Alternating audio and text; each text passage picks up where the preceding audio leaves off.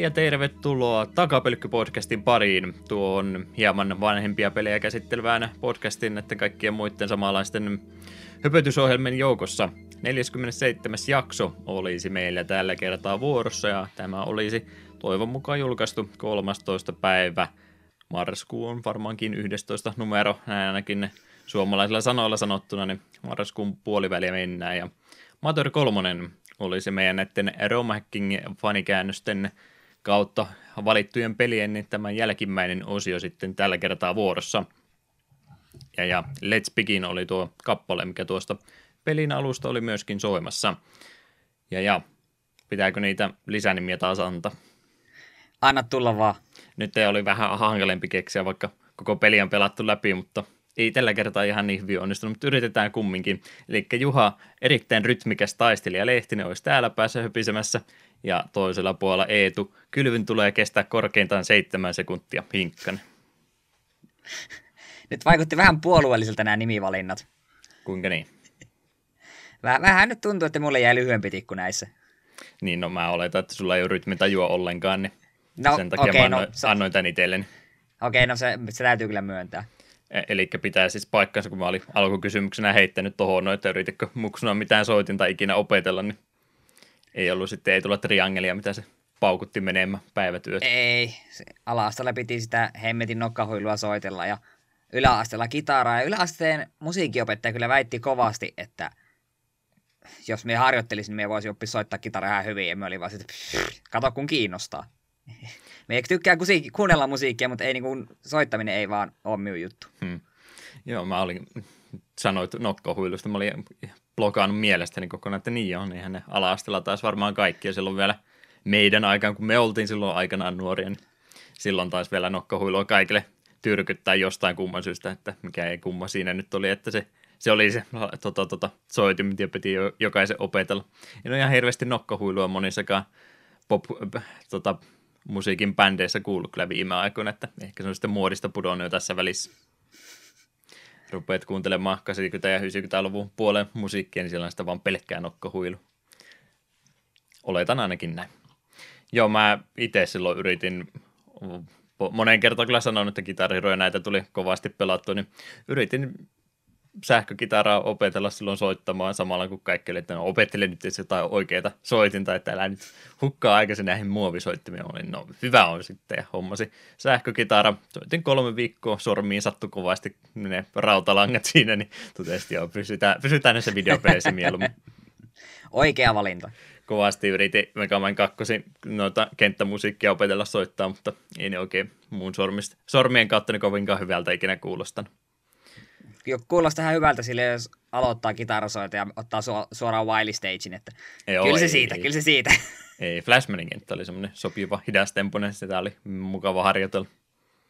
Joo, olisi se tota, tota, on pitänyt ehdottomasti ihan jollain toisella tavalla ruveta käymään sitä hommaa läpi, että johonkin kappaleeseen suoraan hypätä vaan niitä sointuja ja tämmöisiä olisi mieluummin opetellut. Ja eikä sitten olisi jotain kurssia tai muuta käynyt, niin olisi se mielenkiintokin pysynyt sitten vähän enemmän yllä yritys oli hurja, mutta kolme viikkoa kumminkin. No yleensä mun projektit aina se kolme viikkoa kestää ja sitten keksitään jotain hauskempaa. Niin oli mulla koskettimetkin joskus, ja siitä vielä taaksepäin, joskus kymmenvuotiaana yritin koskettimia opetella, mutta eihän, siis miten voi kahta käyttää, käyttää yhtä aikaa, aivan mahdotonta, että se oli pelkästään vain yhdellä kädellä pimputtelua jotain, ei nyt klassisia, mutta mitä noissa koulun näissä musiikkikirjoissa ja tämmöisissäkin tämmöisiä kappaleita, niin semmoista lähinnä tuli yritettyä. Vanhemmat varmaan hermostu, kun sama kappale tilutus siellä menossa puolitoista tuntia putki. Muutama hutilyönti sinne ehkä mahtui joukko. Kyllä, kyllä. Oli ihan siis sen takia, kun tuossa Matar 3 aika paljon tuota musiikkia on, ja vaikka se nyt se kantava teema on, niin siitä huolimatta tärkeässä osassa tuossa pelissä, niin ajattelin nyt tämmöisen kysymyksen ilmoille sulle heittää. Mutta ei kai siitä enempää. Kerros, ootko mitä ehtinyt pelailemaan tai muuta mukavaa? Täytyy kyllä tunnustaa, että en ole mitään uutta kerännyt tässä välissä pelata, että samat Ei pelit. Ei mitään niin, uutta ikinä pelatakaan. Niin, mutta siis niin, niin tarkoitan, että viime jaksojen, viime jakson jäljiltä ihan samoja pelejä. Nier Automata on vieläkin kesken. Se on hyvä peli, mutta valitettavasti se nyt jäi noin kahden muun pelin jalkoihin, mutta ehkä me nyt pystyn enemmän pureutumaan siihen taas. Nimittäin Dark Soulsin vetelin läpi tuossa ei se monta päivää viime jakson nautuksen jälkeen ollut. Mä olin silloin Anor Londossa, että siinä oli sitten niin kuin oikeastaan nämä loppubossit enää jäljellä ja sen vetelin sitten läpi ja kyllä täytyy myöntää, että on me vissiin jotain näiden vuosien aikana oppinut, kun se alkuperäinen Dark Souls 1, jonka pelasin Pleikka kolmosella, niin me muistan, mulla oli pelikellossa joku 50 vai 60 tuntia. Nyt kun tuo Switchillä meni läpi, niin pelikello näytti 21 tuntia, että vähän nopeammin pääsin pelin läpi ja siinä missä aiemmin bosseihin jumahteli, jokainen bossi oli semmoinen tiiliseen, mitä vasten juostiin, niin nyt ei ollut kuin kourallinen bosse, mihin kuolin enemmän kuin kolme tai neljä kertaa. Ne oli ne tutut, samat tutut kuin aina ennenkin, että Ornstein ja Smough ja sitten viimeinen boss Queen. Ne oli ne pahimmat. Ja nekin meni yllättävän kivuttomasti. Olisiko ollut mukava yllätys, jos olisi tuossa versiossa ollut sillä, että kun se on aika tärkeää noissa Dark Soulsissa se, että opettelee ne tota, bossia animaatiot ja nämä ulko, että minkä kohtaa kannattaa rollata ja muuten, niin jos on sitten tehnyt sellaisia yllätyksiä, että aha, se nostaa käden niin kuin aina ja sitten tekeekin jotain ihan muuta ja kolauttaa sua otsa ja henki pois. Se olisi saattanut olla vähän turha ikävä eli kyllä ainakin Orsa ja Smough taisi koko ajan katsoa silleen, joo, joo, nyt, nyt, te, nyt Smough tekee tuon syöksyn, ja sitten jos olisikin tehnyt jotain ihan muuta, niin olisi mennyt pasmat sekaisin. Hmm. Öö, mitäs piti? Niin ja se piti siitä sanoa, että minusta tuntuu, että tuliaseet siinä pelissä on vähän OP. Ainakin me itse päädyin käyttämään sellaista tulimiekan Quelax Furiswordia. Se tuntui tekevän kaikkiin bosseihin aika lujaa lämäisen. Myöhemmin selvittelin, niin aika moni bossi on heikko tuleelle. Että, paitsi tietysti ne pakolliset tulibossit. Niitä vastaan piti käyttää eri asioita yllättävä kyllä. Paransiko ne niitä tulibosseja? Ei sentään, mutta kun just tämä Furis mitä me käytiin, niin teki sitä tekee sekä tulidamage että fyysinen damage, niin ne blokkas kokonaan sen tulidamage, niin se pelkkä fyysinen damage oli aika naurettavan pientä. Hmm. Siksi on hyvä olla useamman elementin aseita. Pystyykö noissa myöhemmissä Souls-peleissä vielä mitään semmoista maakipildiä tekemään, niin kuin Demon Soulssakin vielä ainakin jotenkin toimi, mutta Kyllä me, käsitetty, kyllä me on käsittänyt ainakin ykkösessä, niin sorcery buildi on, on ihan potentiaalinen ilmiö, jos lähtee oikealle linjalle, niin se on vissiin aika OP, koska ne parhaat sorcerit tekee aika tajutonta elämää. Mm. Ja sekin, kun on sitten vielä vähän kauempana siitä vihollisista, niin vähän turvallisempaakin. Jep. Äh, mut niin. No, se minun jäi vähän, vähän harmittamaan, kun tuossahan oli ne, se DLC mukaan, ja ajattelin, että voisi senkin mennä koluamaan, mutta me en ottanut huomioon, että kun vikan bossin tappaa, niin se heittää sut suoraan New Game Plussaan, niin ja jälleen kerran tämä, mikä sen nimi nyt on, Abuse of Arto, Artorias of Abuse vai mikä sen DLC nimi nyt on, niin se jää jälleen kerran vetämättä, mutta ehkä vielä joskus. No mä oletan, että sä saatat vielä ehkä joku kerta tätä pelata uudestaan. Se voi se, olla. Taas kun tulee seuraavalle koneelle, niin etkö saa osta seuraava Remaster 2. Ei me ehkä nyt sentään, mutta mitä katsoa, jos jossain vaiheessa aikaa olisi, niin aloittelisi tuon ja vetäisi jollain eri bildillä. Voi jos tehdä sille sorcery-bildille nyt leikkimään ja katsomaan, millaista se sillä on. Joo, ja sen lisäksi sitten kun tuo paukku läpi, niin pystyn omistautumaan entistä enemmän Hollow Knightille. Se meni eilen läpi. Pelikello näytti 19 tuntia, completion näytti 60 prosenttia, ja en voi muuta kuin kehua ja suositella. Järkyttävän hyvä peli. Väittäisin, että paras Metroidvania, mitä on viime vuosina tullut. Ellei ehkä paras Metroidvania ikinä. Hmm lämmöllä suosittelen. Paljon. Siinäkin, siinäkin on jäänyt aika paljon vielä kokematta, jos siinä 40 prosenttia vielä on peliä jäljellä ja ilmeisesti useampi eri ending ja sitten siinä oli niitä ö, ilmaisia ö, content packeja tullut. Niistä vähän katselin, että siellä olisi uusia bosseja, mitä voisi mennä haastamaan ja ei mulla asekkaan ollut parhaaksi upgradeattu, eikä meillä ollut lähellekään kaikkia niitä ekuipattavia juttuja löydetty ja tälleen, niin tekemistä vielä olisi. Ja tämä sentään antoi, kun vikabossi meni läpi, niin jatkaa suoraan siitä, että viimeisellä, viimeisellä niin sanotulla checkpointilla, että pääsit takaisin tutkimaan.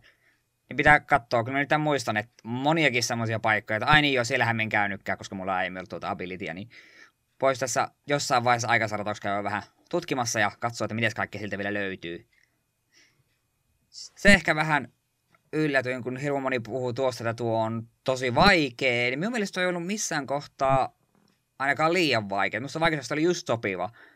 Kaikki niin tasoloikkaosuudet meni muutamalla yrityksellä, ellei ensimmäisellä, ja bossitkin, niin kun ei mikään millään bossilla ollut kuin ehkä kolme tai neljä eri hyökkäystä, ne ei se ollut muuta kuin vain niiden opettelua, ja miksikään, yksikään bossi, missä se tuntuu, että ei tästä ei tule yhtään mitään, että emme päästä läpi, aina oli että okei, nyt väh, vähän paremmin kuin pelaa, niin kyllä tästä menee. Paitsi Watcher Knight. Watcher Knightin voi polttaa helvetin liekeissä. Ärsyttävä bossi. Huijaripossi. Se, no kun ei sekään ole vaikea, sillä on vain kolme eri hyökkäystä, mutta kun niitä paskiaisia on kaksi kerrallaan, ja se kun tapat, niin ensin niitä on yksi, sitten sieltä pongahtaa toinen esille, sitten kun tapaat yhden niistä, niin hyppää toinen tilalle, ja niitä on yhteensä viisi. Kuusi on, jos ei käytä, pien... käytä jotain sellaista erikoista kikkaa, että saa yhden niistä tapettua pysyvästi. Niin se taistelu oli ärsyttävä. Lähinnä, koska siinä loppui tilaa kesken, koska niitä oli vaikea niitä bosseja pitää erillään. Mutta kyllä sekin lopulta meni, ja väittäisin, että se oli minulle tähän mennessä pelin vaikein bossi, mutta veit, voi olla, että niillä content on jotain vähän tukalampakin vielä tiedossa, kunhan sinne asti joskus pääsee. Supersalaisia bosseja siellä, mitkä vansottaa, jos ei väistä kaikki. Se voi hyvinkin olla. Kyllähän tuossa kun peli veti läpi, niin siinä oikeastaan mikään Steel Soul mode, mikä oli, että se on kerrasta poikki. Henki lähtee, niin henki lähtee, game over. Hmm. Vähän, vähän kaulusta veteli siltä, tuo, tuo jää kyllä kokematta. Kuulostaa hyvältä haasterunilta, ei muuta kuin YouTube-videosarjaa tekemään. Sitten me itse asiassa ajattelin, kun mehän on Dark Soulsin kanssa tehnyt sille, että kun on ekan kerran vetänyt läpi, niin sitten mä oon katsonut heti niin kuin tuo speedrunin, niin sitten mä no katsotaan Hollow Knightsikin speedruni, All Bosses. Aika ottaa neljän tunnin runi, että en, mm. en, en, en tätä nyt älkää yhdeltä istumataan katsomassa. Ja mikähän eni prosentti sitten vetelee seinistä läpi suoraan vaan loppu. Oliko, olisikohan me samalla katsonut, että se oli jotain 40 minuuttia? Että aika paljon siinä on kontenttia, minkä voi vaskipata, jos haluaa, mutta mm. se, teke, se pitää sitten myös osata pelata siinä vaiheessa. Joo, se mua silloin käännätti pois, kun mä meinasin sitä aulupoita ruveta opettelemaan siitä speedrunia, katsoa se eni prosenttia, niin se oli kutakuinkin, että ensimmäistä mahdollisesta seinärakoisesta läpi ja sitten vaan teleporttailee sieltä suoraan loppuun asti, niin joo, ehkä, ehkä ei tätä peliä nyt kumminkaan. Kyllä, Joo. kyllä. Sanoin sulla jo silloin eilisen puolella, mutta kumminkin, niin nyt oot kehunut liikaa, niin en pelaa enää. no, oma pahan ongelmasi, kun missaat yhden parhaita pelejä ikinä. Protestina vaan sulle, että en pelaa enää. Ei te puhu liikaa. Jos ei ikinä tule täällä podcastissa puhumaan mistään Metroidvaniasta, niin me tuu vähän köhimään Hollow Knight. Sun kaikki argumentit on invalideja, jos et ole pelannut ensin Hollow Knightia. Meillä ei ole Metroidvania muuten ollut vielä, vai onko? Ei kai. Ei joo. Se on harmillista, kun GPAlle on... Ei, niitä... no Dragon's Trap oli sinne päin. No sinne päin, joo. Mutta Metroid 1 voitaisi, Metroid 1 voitaisi joskus vetää. Hmm. Ensi vuonna ehkä, jos me vielä silloin jatketaan. Mm. Se on vielä aika kaukana kumminkin. Onhan se. Vaikka joku tänne olikin heittänyt jotain Nessi-peliä jo jonon jatkoksi. Ei edes vahvistanut, mutta oletetaan, että se varmaan pidetään. Siinä oli kysymysmerkki, niin odotti, se odotti sinulta vahvistusta. Joo, otetaan se pois sieltä, sovitaan, että se käy. Okay. Puhutaan sitä sitten kahden tunnin päästä tai kolmen tunnin päästä, riippuu kuinka paljon me Materi kolmosesta tässä jutellaanko. Jep. Mutta joo, siinä oli minun pelailut. Seuraavalla kerralla varmaan puhun, puhun varmaan Nieristä enemmän ja toivottavasti on jotain muutakin kerennyt siinä vaiheessa jo aloitella. Mutta mitäpä Juha on pelailut? Meinaatko alkuperäistä Nieri? Ei kun automataa. Okei. Okay. Siitä, että vai olikohan sitä Pleikkari 3 versiota edes? Eikö sitä ollut?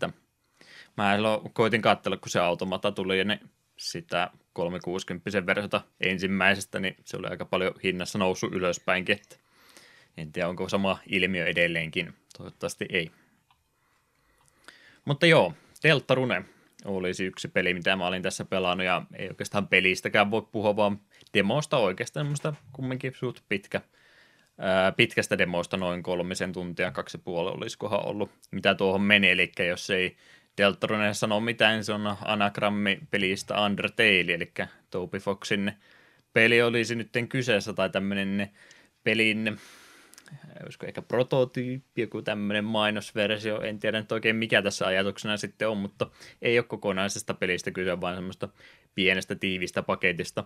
Ja eihän se Undertaleikään itse asiassa kovinkaan pitkä peli ollut, että siinä mielessä ei ole mistään 40 tunnin JRPG-epoksista nyt kyse, vaan ihan ihan semmoista pienimmistä, tiiviimmistä versiosta. Ja ilmeisesti tuli vähän niin kuin puskista tämä koko ilmoitus, että kyllähän se oli Toby Fox nyt sanonut, että joo, kyllähän se nyt jotain vielä aikoo tehdä, ei varmaan enää ikinä Undertalein kaltaista menestystä onnistu toista kertaa salama iskemään samaan paikkaan, mutta kumminkin sanoi, että vielä jotain aikoo tehdä, ja tämä nyt on ilmeisesti se projekti, mitä hän on ainakin jonkin verran tehnyt, ja aika lailla, en nyt sano, että identtilee Undertalein kanssa, mutta samat teemat, sama maailma oikeastaan on kyseessä, eli tämä on tehty sillä tavalla, että samat hahmot oikeastaan kuin mitä Undertaleissäkin oli, mutta vähän niin kuin semmoinen vaihtoehtoinen versio, että tutut hahmot, mutta koko muu maailma on vähän niin kuin eri tavalla, että tästä on hankala sanoa, että onko tämä esiosa vai jatko-osa vai joku tämmöinen vaihtoehtoinen tarina vai mikä tässä on kyseessä, mutta sama graafinen tyyli, aika paljon samoja hahmoja, päähahmoja lukuun ottamatta, niin muuten aika paljon tuttuja naamoja tässä vastaan tulee. Mutta muuten jos Undertalein tuntee, niin aika samankaltainen systeemi, eli siinähän nämä hommat toimii käytännössä niin, että yleensä kun vedettiin perinteisesti JRPG-tappeluilla ne viholliset ja bossit kumoon tai sitten pysty sillä pasifistipelityylillä tekemään, että pysty säästämään kaikki, ei tarvitse muuta kuin neuvotella vaan niiden monstereiden kanssa, että hei, mitä jos et nyt viittiskään, ei viittis tapella ja oo. Tällä tavalla pystyy myöskin sen pelin pelaamaan läpi, jos halusi, ja yleensä se suositumpi pelitapa oli, ja siitä tuo Undertale varmaan tutuksi monille tuli, että vähän eri tavalla tämä homma hoitu, että ei sillä perinteisellä tappelulla välttämättä tarvitse kaikista ongelmista päästä läpi. Ja muutenkin se tappelusysteemi oli siinä semmoinen, että siinä oli vähän semmoisia minipelin tyylisiä, että aina kun tuli se puolustusvuoro, niin sun piti sitä sydäntä liikutella jossain tietyllä alueella ja väistellä niitä sitten vihollisen hyökkäyksiä sitä kautta. Niin nämä kaikki elementit on tässä Deltarune demossakin edelleen olemassa. Sen sijaan varmaan se isoin muutos siihen Undertale oli, että siinä oli vain se yksi pelihahmo, mikä mikä sulla siinä oli menossa ja sait itse ne kaikki valinnat tähän tehdä, niin tässä on nyt sitten kolmen hahmon tiimi, eli se sun pelihahmo, ja sitten on ne kaksi sun puolta, mitä vähän Undertaleissakin oli, että oli se kaosversio, joka tapaa kaikki mentaliteetillä, ja sitten oli se toinen pasifisti, joka on kavereita kaikkien kanssa, niin nämä kaksi on sitten vielä erillistä hahmoa tässä näin. Tulee semmoinen kolmen parti tästä näin, ja sitä kautta vähän enemmän sitten semmoista hahmojen keskistä keskustelua tästä pelistä löytyy, kun verrattuna se Undertale, joka tosiaan yksi hahmo, niin siinä ei sitä dialogia ollut ihan niin paljon sitten. Mutta muuten samat teemat ja samanlainen fiilinki tuossa on kuin se Undertalein kanssakin, ja kyllä mä sitä sinänsä tykkää, että ihan semmoinen sympaattinen, helposti lähestyttävä tarina. Se huumori, mikä tuossa on, niin mä ymmärrän, että se monilla ampuu varmaankin ylittää aika kovasti, että muutenkin monet on sellainen katto, että tässä elää ja hahmoitetaan varmaan kuin Tumblr videogame kyseessä ja huumori on välillä kyllä jo vähän semmoista, että se tulee semmoista vitsiä vitsin perään koko ajan, että vaikka se muuten onnistuukin sitten niissä vakavissa kohdissa myös vakava olemaan, mutta koko ajan yrittää olla niin piru hauska. Se on vähän semmoista jotain juttua punchline alku ja sitten punchline tyylistä systeemiä koko ajan, että ei niin pysty hetkenkään rauhoilemaan, vaan täytyy sitä jotain läppää heittää siinä koko ajan, niin se jossain kohtaa ymmärrät, että se varmaan rupeaa ampumaan yli, ja vähän se rupeaa itselläkin olemaan, sillä, että joo, voitaisiko nyt mennä eteenpäin, että tämä tuntuu vähän tämmöiseltä joltain sketsikomedialta tältä hetkellä enemmän kuin joltain vuoropohjaiselta RPGltä. Mutta se on ilmeisesti tuo Tope Foxin tyyli, niin mikä nyt sitä muuttama. Hyvin tuntuu toimiva edellisenkin kerran, niin miksipä lähtisi voittavaa systeemiä muuttamaan. Mutta siis ihan ilmanen ladattava peli on kyseessä, semmoinen reilu pari tuntia nopsaa yhdeltä istumalta vaikka läpi pelattu, jos haluaa kokeilla. Ja, ja suunnitelma ilmeisesti nyt oli, että en tiedä, aikooko hän tuosta kokonaista peliä ikinä saada. Ainakin maininta oli, että ää, suunnitelmat, mitä hänellä on, että on sen verran isot tällä kertaa, että tarvitsisi sitten jo pienen tiiminkin kanssa, että yksi ei pysty ainakaan kovinkaan nopeasti seuraavaa 20 vuotta tuohon omistaan, niin ei pysty yksin tuota peliä loppuun asti tekemättä. Onko tämä nyt sitten tämmöinen markkinointikikka, että yrittää saada palkattua muutaman pätevän koodaaja ja muu avustajan siihen projektiin mukaan, että saisi sitten kokonaisen pelin tästä vielä tehtyä. Tätä oli käytännössä semmoinen ykköschapteri isommasta kokonaisuudesta. Cliffhangerin demo päättyykin. Eetu kuuntelee niin tarkkaan, se miettii, että rupeako se nyt pelaamaan tätä vai ei. Eikö me mieti, pitäisikö mun vihdoinkin se Undertale itse pelata? Kyllä sä sitä hommannut jo. Eikö se ollut PSNssä plussapelinen joskus, ja eihän se montaa euroa Steamissäkään maksa, ja on se monta kertaa ollut mielessä, mutta ei osannut vaan aikaiseksi, ja taitavasti olen kyllä vältellyt kaikkia mahdollista tietoa siitä. Mm. Tiedän sen, että ei kannata tappaa ketään, että, tai jos tapaat kaikki, niin tulee vähän vähän erikoinen endingi ja sitten aloitat seuraavan peliin, niin peli kyllä muistaa sun valinnat, että sille vähän, että hei, se viimeksi kyllä teit vähän tällä tavalla. Mm. Sen verran minä tiedän, enempää en tiedä ja kaikin parhain tavoin on yrittänyt vältellä kaikkea muuta tietoa siitä. Pelaan sitten joskus, kun aika vaan riittäisi. Joo, vaikka vähän noita, no mäkin nyt menin spoilaamaan sitä, se nyt on varmaan jo yleistä tietoa tässä vaiheessa, mutta vaikka nuo pelimekaniikat tietäisi, niin kyllä se tarina mun mielestä siltikin toimii. Olin mä itsekin jo vähän myöhässä sen pelin kanssa, niin olin mäkin aika paljon siitä jo ehtinyt kuulemaan, kun, ennen kuin itse sitä rupesin pelaamaan. Toimii se siitä huolimatta. Ja vaikka ei sitä Undertalea pelannut, niin kyllä voi tätäkin kokeilla. Ei ole poissulkeva tekijä se. Mutta katsotaan, tuleeko tuosta sitten isompaa projektia. Tykkään kyllä kumminkin Toby Foxin tyylistä tehdä tuommoista peliä, niin olisihan se hyvä, jos tuosta koko versiokin vielä saataisiin. Toinen peli, mitä mä tässä olin pelannut, Unravel. Eetuhan tästä taisi viime vuoden puolella puhua jo. Joo, me ostin sen silloin heti julkaisussa, kun se näytti niin kivalta. Hmm. Ja pelinä se ilmeisesti oli, tai en oikeastaan, ei kun, hetki, ei se ole, mutta varmaan ei ollutkaan. Kyllä mä taisin sitä ihan rahaakin joskus maksaa.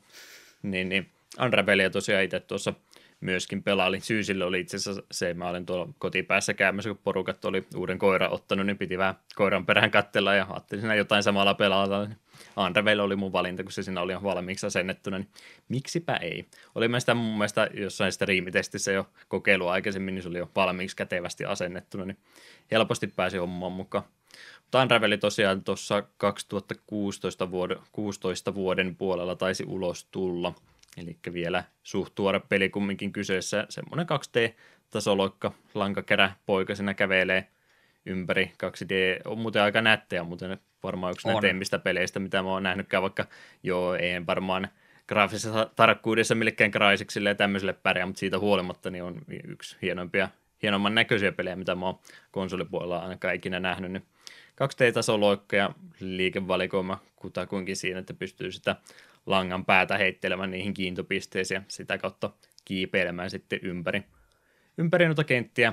Vähän fysiikkaakin siinä pystyy sitten hyödyntämään, että työntelemään pieniä itemeitä paikasta toiseen, niin semmoinen pieni hahmo isossa pelimaailmassa niin pystyy sitten, tai täytyy sitä kautta niin näitä tämmöisiä simppeleitä esteitä ylitellä, kun itse pelihahmo on kumminkin aika pieni. Niin, niin tykkäsin kyllä. En ihan loppuasti sitä vielä ehtinyt pelaamaan, mutta aika, aika pitkälle kaikesta huolimatta, niin enemmän mä tykkään siinä niissä semmoista vähän niin kuin pusleimmista ongelmista, ongelmanratkontakoodista kuin siitä varsinaisesta semmoista perinteisestä tarkkuustasolla että se ei välttämättä niin hyvin siinä toimi, mutta sitten kun joutuu vähän aivoja, aivan noita harmaata massaa tuolla päässä aktivoimaan, niin ne oli mun mielestä paljon hauskempia kohteita, kun täytyy vähän katsella sitä kokonaisuutta, että miten tästä nyt onnistuu menemään ja vieläpä sillä tavalla, että se lanka ei lopu kesken, että ei voi ihan pisintä maoista reittiä tekemään sitä, että vähän täytyy säästelläkin ja tarkasti minimaalisesti käyttää sitten kaikki tilahyödyksensä, ettei tosiaan lopu sitten se lanka siinä kesken, koska sitten täytyy pakittaa ja purkaa ja katsoa, että miten tämä homma ratkaistaan vähän simppelimmällä tavalla. Muistaako ei enää, mitä sä tuosta pelistä itse sanoit silloin?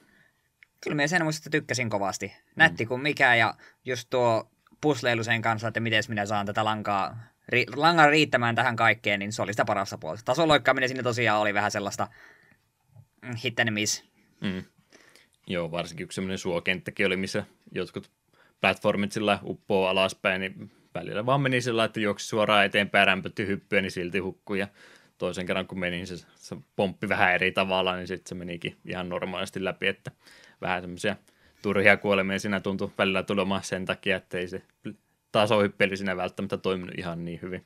Ja toisena mm. justiin se, kun sanoit, että se oli se idea siinä, että yritetään säästää sitä lankaakin, että ei voi ihan millä tahansa tavalla tehdä, niin välillä se peli siitäkin kyllä jousti sen verran, että välillä sillä ei tuntunut olevan yhtään mitään väliä, että joku tietty tota, checkpointista checkpointtiin välillä, niin sitä lankaa oli ihan loputtomasti, ja sitten yhtäkkiä seuraavassa pätkässä se loppuukin jotenkin kesken.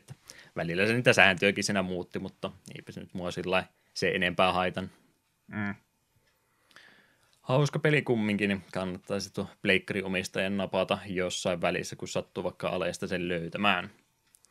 Uh, PS1-pelejä.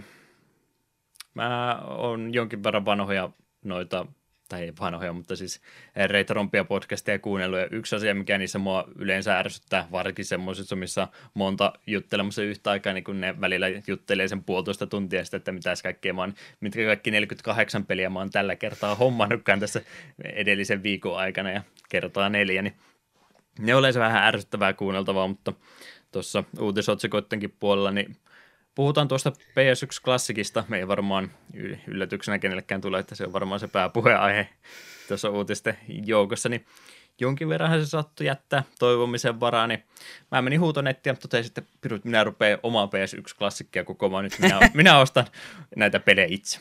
Päästään helpommalla. Niin, niin mä spottasin huutonetistä viien pelin paketin ja mä ajattelin nyt poikkeuslupaa heitulta kysyä, että saanko minä näyttää, että mitä minä olen ostanut tässä podcastissa. No saat näyttää. Kiitos kovasti. Eli en ollut aktiivisesti mitä etsimässä, mutta spottasin näinkin mielenkiintoisen paketin ihan liian halvalla, niin otin nämä pelit itselleni tar- talteen sitten. Öö, Metal Gear Solid, varmaan olet kuullut joskus tästä. Hämärstelen tietoinen, vissi ihan ok pelisarja. Mä rupesin sitä ihmettelemään, että mä en ole sitä itse edes pelannutkaan sen jälkeen, kun se oli ihan tuore peli, että parikymmentä vuotta vierähtänyt sen jälkeen, että mahtaako toimia. Muistan kyllä kovasti tykänneeni aikaisemmin siitä. Täällä oli sitten toi Silent Hillin demokin myös mukana. Naminami. Eli tuommoinen vähän isompi paketti.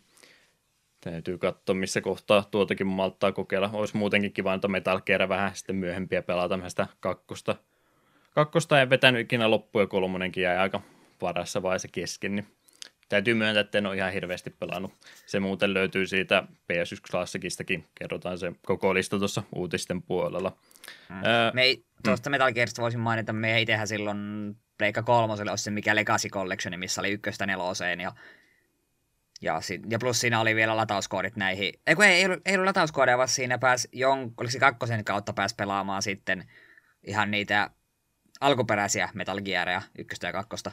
Mm. Silloin, olen, että sen koko kokoelman kaikki olen mätkinyt läpi. Ja se oli, se oli ihan hyvä ostos. Olen, olen tyytyväinen siihen ostokseen ollut. Niin pleikkariversio. Joo. Mä ostin sen jonkun kokoelman 360, niin siinä ei kyllä ykköstä ollut. Aa, niin no siis Metal Gear, tai tuo MGS1 oli siinäkin niin kuin latauskoodilla. Kaikki muut oli tylilevyllä. Okei. Okay. Mutta y- ykkönen oli latauksella. Täytyy mennä 360 hyllylle katsoa, että oliko siellä jotain latauskoodia. Ei mun mielestä ollut siinä Xboxin versiossa ainakaan. Yritin Joo. sitä etsiä, niin ei ollut sitä siinä. Mutta joo, PS1 Klassikissa oli toi Metal Gear Solid kyllä. Toinen, mikä siinä on myöskin, niin Super Puzzle Fighter 2. Oho! Nyt Aika, on kova. Nyt, nyt on erittäin kova, erikoisen näköinen paketti. Täytyy muuten mainita, että nämä on kaikki vielä sitten noita, ei, mikä se on, platina-versiota, ne oli ne uudelleen painokset, nämä on kaikki sitä ihan ekaa versiota, että ei minä nyt siitä yleensä välitä, mutta täytyy nyt mainita. Joo, niin, no, niin oli Pleikka ykkösellekin platinoita. Joo, Mä muistan, että se, se ha, harmaa, harmaa on se mm. alareuna, mutta en muistanut, oli, millä nimellä ne kulki. Joo, ne oli sitä semmoista hopeista laitaan platinaversiosta, kyllä ne oli jo Pleikkari ykkösen alkuajoista ihan No okei, okay. me muistin, että se oli vain kakkosen juttu, se plati, platinaversio nimi. Mm. Kyllä ne jo silloinkin oli. Öö, Final Fantasy, se ehdottomasti paras mikä oli, eli ysi. Ollaanko samaa mieltä? Kutonen menee mulle vielä ysi. Ei, mutta niin, ysi... Pleikkari ykkösen Final Fantasy. Niin, Pleikkari ykkösessäkin, joo, joo, joo. Mm. Me oli hetken aikaa, ei pitäisi sinä, sinä, jos sinä kas, kasia, niin tämä, tämä ei näytä hyvältä meidän kannalta. Ei, ei ruveta väittelemään. Joo, näitä Final, Final Fantasyistakin on nykyään aika vaikea sillä kovinkaan halvalla löytää. Tässäkin kumminkin ohjeet vielä sentään mukana ja ei platina-versio, niin tästäkin on ihan erikseen joutuu yleensä aika paljon maksamaan. Niin no, vauhditti ostopäätöstä ehdottomasti, kun tuokin oli kokonaisuudessa ehjät levyt ja kaikki. Ö, omituinen valinta, mutta okei, vähän ehkä harvinaisuus. En tiedä, haluanko minä tätä välttämättä pelata. Olen jonkin verran yrittänyt pelivideota katsoa, tämä on varmaan sen verran huonosti ikääntynyt. En tiedä, onko välttämättä enää kohderyhmääkään tälle, mutta Digimon World 2003 No niin, se, nyt, nyt ollaan ajantasalla. Nyt ollaan erittäin ajantasalla 2003, ihan 15 vuotta sitä vasta on. Se, minkä takia harvinainen jo 2003, siinä vaiheessa ei enää hirveästi noita Pleikkari 1 pelejä enää kovinkaan paljon tullut. Ja en muista sitten, oliko tämä Mä jonkin, siis jonkin verran mä yritin tuota tästä katsoa. Siis ykkönen oli se semmoinen vähän sekoitus semmoista seikkailupeliä, tamakotsia ja muuten vaan kattelen vierestä, kun tämä tekoäly tappelee sun puolesta. Kakkon oli sitten samaa, mitä ei toki on pelannut sitä Cyberslyttiä. Niin, niin samalla tavalla kolmen parteja joutuu sitten aina takaisinpäin levo, tota, evolvaan ja levuttaa uudestaan, että sä saat niistä vähän isompi levelisiä, niin plus siihen sitten se dungeon crawlingin elementti, niin se oli niinku se kakkosen juttu, ja 2003 oli sitten ilmeisesti, että on taas vain yksi hahmo kerrallaan, mutta tosiaan myöhäinen Pleikkari ykkösen julkaisu ja yritetty kaikki mahdollinen grafiikka ottaa se sitten laitteesta irti, niin ymmärtääkseni todella hidastempoinen peli ja joutuu sitten pitkään aikaa tämän kanssa vääntämään, jos haluaa loppuun asti vetää, niin mä vähän veikkaan, että saattaa pelkkään kokeiluun sitten jäädä, että en tiedä, onko kukaan edes kunnon Let's Playtäkään tuosta tehnyt, joku oli aloittanut ja mä yritin sitä katsoa ja se kyllä muistaakseni kesken jäänyt, niin on ilmeisesti semmoinen sadan tunnin peli, että en tiedä, haluanko minä tuohon peliin välttämättä niin paljon aikaa käyttää. Mutta huomaat, että tässä on selvä markkinarako, mihin siihen voisit nyt iskeä täydellisellä 100 prosentin Let's Playllä. Mm. Katsoisin mm. joka ikisen videon, lupaan tässä ja nyt. Joo, kaikki kolme Digimon Worldia, niin onhan siinä projekti. Saattaisi muutama euron vaatia lahjuksia, että tämmöisen tota, projektiin lähden mukaan. Mut joo, sitten se viides vielä ehdottomasti. Mä en ollut siis aktiivisesti mitään peliä etsimässä, mutta tuli vain semmoinen fiilinki, että kirjoitanpas tämän pelin nimen tuonne huutonettiin ja katsoin, että missä hinnoissa tuo tällä hetkellä Suomen markkinoilla menee ja totesin, että herra Jumala, tämä peli tähän hintaan plus nuo neljä muutakin siihen päälle, niin kai se nyt täytyy ottaa. Tuttu peli, olen sen maininnut liian monta kertaa tässä podcastin aikana. Olen itse asiassa maininnut sen niin monta kertaa, jos Eetu tämän tunnistaa, niin jos sä sanot, että mikä tuon pelin nimi on, näetkö sä tuosta kamerasta mitä? Legend of Dragoon, siinä se perkele on. Siinä Ai se että. nyt on. Se on nyt vihdoin viimein palautunut mun käsiin ja se on nyt mun, se on nyt mun omistuksessa. Tuntuu Oli, hyvältä. Ennen kuin no, nostit esille, niin minä epäilin, että se on joko tuo tai Tompa. Niin, Tompa olisi toinen semmoinen aika arvokas peli myöskin, mutta en ole sitä nyt kattonut vähän aikaa sen perään. Mutta joo, Legend of Dragoonin viime pelailusta viisi vuotta aikaa, niin pitäisikö se nyt sitten taas? Siinä on se tiebreakeri tällä hetke, tällä hetkellä, että mä olen Legend of Dragoon ja Final Fantasy 7 pelannut molemmat viisi kertaa elämäni aikana, niin olisiko se nyt aika pistää Legend of Dragoonin omille numeroille, ottaa se kuudes pelailu sitten vihdoin viime. Ihan mielenkiintoista. Paljon tuo paketti maksoi? Öö, liian halpa. En tiedä, uskallanko mä sanoa hintaakaan, ettei tuu myyjälle pahaa mieltä. Saat arvata, niin mä kerron, että meneekö yli vai alle.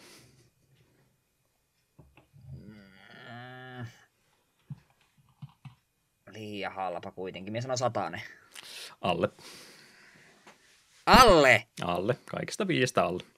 Voi vaikka tuossa tota, ennen uutisotsikoita hinnan sanoa sitten.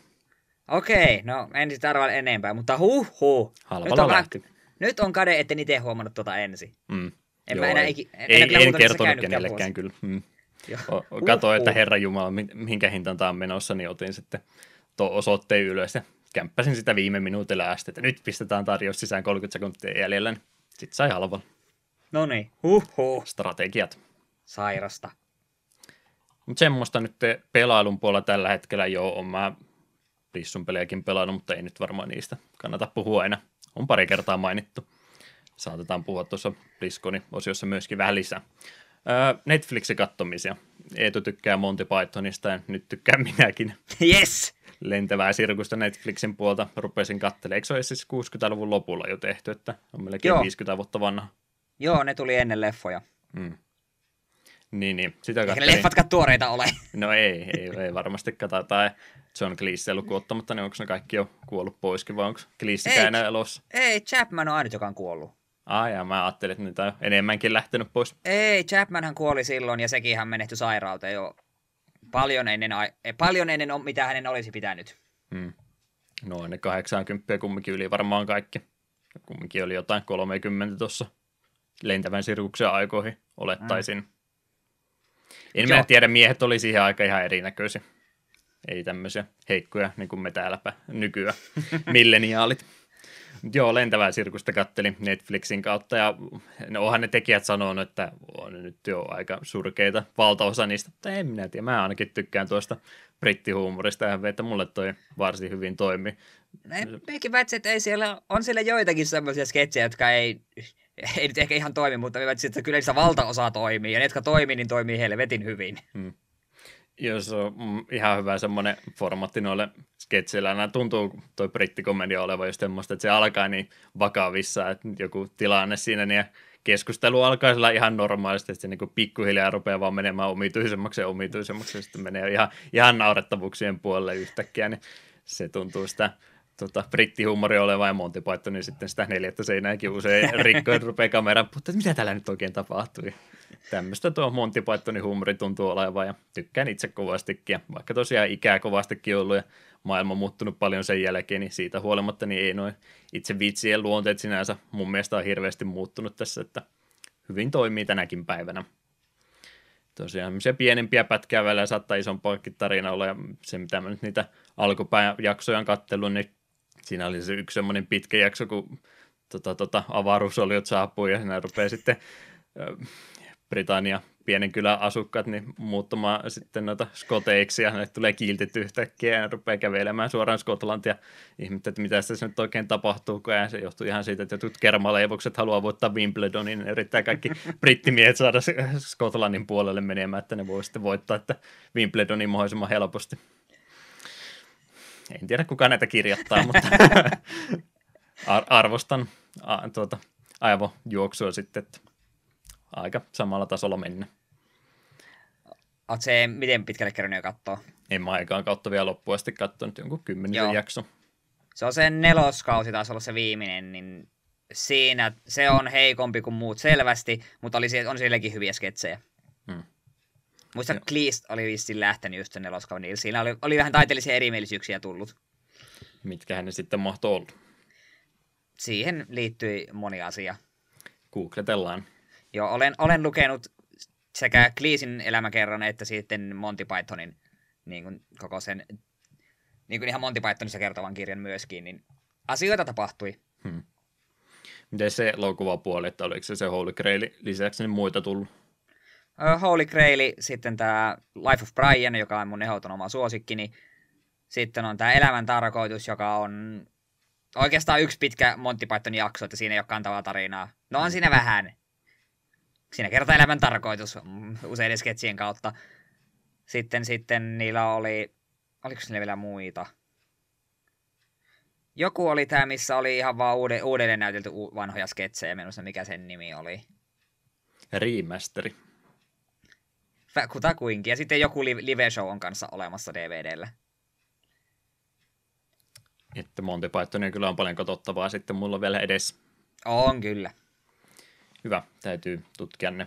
Öö, se vielä mainittakoon, tota, jostain kumman syystä se Crunchyrollekin edelleenkin on päällä, niin tämmöinen omituisuus kuin Skullface Bookseller Hondasa, niin tästä aika moni Twitterin puolellakin uudelleen viitannut setserit tämmöiset, muistaakseni myöskin, että tämmöinen omituinen öö, komediasarja, lyhkäisempi muistaakseni, tai ihan täysmittaisia jaksoja olla, mutta niinkin mielenkiintoinen lähtökohta on muuta kuin tämä luuranko on kirjakaupassa töissä. Siinä on kaikki. Okei. Okay. Me alun perin luulin, luin tuon nimen, niin luulin, että siinä oli kaksi eri salia. Skullface Bookseller ja mm. sitten joku Honda sanoi, mutta nämä olikin näköjään yksi sama juttu. Hmm. En tiedä, onko se ihan sitä tota, animaatiosarjaa varten se taustatarina siihen tehty, vai onko se siis ihan siihen tota, sitten oikeaan perustettu, mutta ainakin se siinä selitettiin, että siis on, on se te, sarjan tekijä ollut kaupassa, tai siis kirjakaupassa aikanaan töissä ja sitten rupesi piirtämään niitä asiakaspalvelutilanteita sitten ylös ja sai sitten ihan julkaistua sen semmoisena, niin ihan siis oikeisiin asiakaspalvelun tilanteisiin perustuvia juttuja, tietysti vähän liioteltujakin saattaa olla, mutta muuten ihan kirjakaupassa työskentelyä ja tämmöisiä hauskoja sattumuksia sitten, mitä vuosia varrella tullut, niin semmoinen ihan symppissarja tuossa kyseessä. On kyllä nyt 12 minuutin jakso, että ei mikään pitkä sarja ole kyseessä, että varmaan se 12-13 jaksoa tulee ja siihen päättyy, mutta ne on ihan hauskoja semmoisia piristyksiä välillä, kun ei jaksa vaan aina ruveta sitä vain alusta asti aloittaa varmaan uudesta. Hmm, herätit mun mielenkiinnon. Pitää hmm. tuo vilkuilla joskus. Semmoinen nopsasarja helppo katsoa pois. En tiedä, miten sitten tuon tuo omituisen paljon animea tässä kattonut tämän ikäiseksi mieheksi tällä hetkellä, niin Crunchyrollilla oli nyt ilmeisesti mennyt sukset ristiin tuon no, Funimationin kanssa, kun se oli Funimationin mun mielestä tuolle Sonylle myyty ja oliko se sitten AT&T, joka oli sitten Crunchyrollin ostanut, niin niillä oli jo aika paljon semmoista yhteistä omaisuutta, että ne näytti ristiin molempien omaisuutta, niin nyt kun oli myyty sitten eri yhtiöille, niin ilmeisesti lähtee nämä kaikki tämmöiset jaetut pois, että menee aika paljon sarjoja sitten Funimationin puolelle ja suomalaisittain kun katsoo, niin siellä muutenkin on sitä ää, lisenssiongelmaa niin paljon, että niitä montaa isompaa pystyisi katsomaankaan, kun niitä on sitten Eurooppaan saatu virallisesti tuotua, niin täytyy vähän katsoa, miltä toi näyttää Crunchyrollin valikoima sitten tuossa parin viikon päästä, että kannattaako tätä enää pitää. Muutenkin Joo, tässä huomannut, että jotain tiettyä sarjaa tekee mieli katsoa, niin en mä sitä Crunchyrollista ikinä löydä, että täytyy aina mennä laittomuuksien puolelle, niin ikävähän se on, mutta tämä on tämä Eurooppa vähän tämmöinen lainsäädännön ongelmapaikka, kun joka maassa vähän asiat eri tavalla, vaikka EU-ssa asutaankin. Mm. Pitääpä itsekin, jos osaa katsoa, tosi vähän on tullut nyt Crunchyrollia käytettyä, sitä suoraan online, niin minä katson 10 minuuttia aina kerrallaan. Minä en jaksa edes kokonaisen mm. jaksoa katsoa sitä kerrallaan, mutta en saa aikaisemmin myöskään minkään muu sarjan aloittamista, että ennemmin katsoa YouTubea tai jotain, niin äh, pitää katsoa, miten sen kanssa tekee. Käy. Kattele vaan Game Center CX. Se on kyllä hyvä vaihtoehto. Katselin eilenkin. Mutta ei me siitä puhuta siitä vielä sitten tämän vuoden viimeisessä jaksossa enemmän, niin ei nyt mennä asioiden edelle. Joo, eikö siinä alkuhypinnät riitä tähän kertaan, mennään vaan mielellään eteenpäin.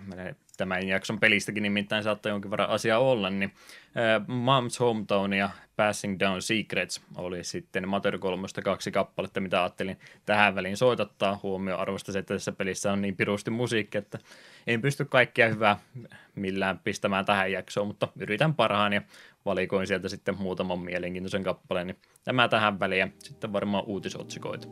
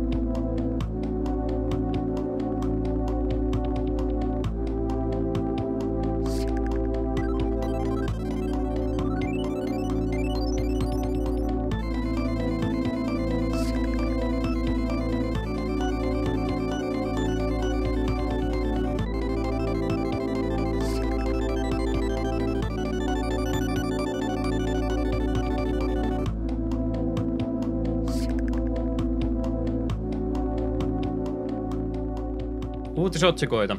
Jakso on numero 47 on ihan mukavasti kertynyt ja kuten tuossa vähän vihjailtiinkin, niin nyt me saatiin ne Pleikkari ykkösen klassikin pelilista julkia.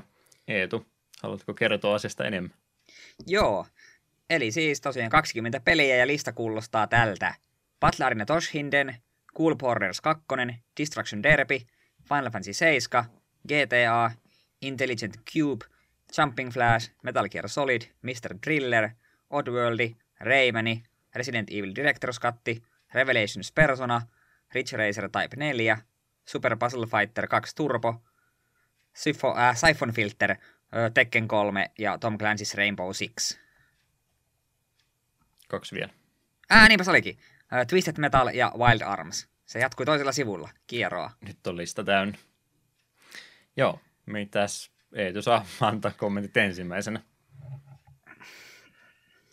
Tämä oli hämmentävä, hämmentävä vuoristorata, kun me kävin tätä listaa läpi, kun se julkistettiin. Tuli sille, uu, Butler Toshinden, peli, jonka me hämärästi muistan lapsuudestani, ihan siistiä.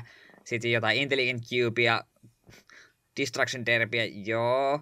Jumping Flash, on pelannut demoa, joo. Se voisin joskus pela- pelata ja on miettinyt, ehdottaisin sitä tähän podcastiin joskus se Rayman, Resident Evil, okei, okay, ja sitten, sitten siellä hyppäsi tuommoinen yksi pikkupeli kuin Persona vähän silmille, että e, e, eihän tämä voi olla Persona 1, ja kyllä se perkele on Persona 1.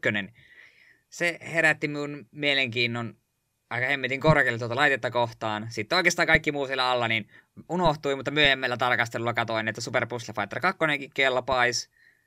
Ja Wild Arms on ilmeisesti ihan hyvä peli. Olen Wild Arms 3 joskus aikoinaan pelannut. Mutta sitten tuolla joukossa on joku Rainbow Six. Eh, mm. tarvittiinko me sitä PS1-klassikkiin? Eh, et, niin, tää on hyvin hit and miss lista. Minun mielestäni. Hmm. Joo, reaktioita oli monenlaisia, enemmän tuntuu sinne negatiivisen suuntaan olevan kallella, ja mäkin kyllä joudun myöntämään, että pikkasen tässä ehkä joutui pettymään, että olisi siellä jonkin verran pystynyt tuota vaihtoehtoja muitakin ehkä olemaan, että nimenomaan se ongelma tässä nyt on ehkä se, että kun tuotteen on PS1 Classic, ja tämä nyt vähän enemmän sellainen, että PS1 on aika, aika hyviä pelejä joukossa ja pari klassikkia siellä ehkä myöskin, niin siinä mielessä tämä nyt laatu ei ehkä ole niin tasainen kuin mitä jossain SNES Classicissakin oli. Ja Nintendolla on nyt paljon helpompaa siinä valikoimassa muutenkin, että SNESillä pystyy sen 20 peliä aika helposti ihan Nintendo omia pelejä valkkaamaan sieltä, että okei, nämä on, nämä on klassikkeja, näistä ei varmaan tarvitse enempää ruveta väittelemään, niin Pleikkari 1 nyt ehkä sitä Sony omaa tuotantoa ei samalla tavalla ole ainakaan semmoista, mitä sitten olisi Japanin puolelta muuallekin maailmaa tullut, ja varmaan eri mie- mielipiteitä tässä voi olla, mutta joku Cool Boris 2, niin mä ainakaan kuulu ikinä kenenkään sitä että joo, tämä on se, tämä on se juttu, tämä on se klassikkojen klassikko.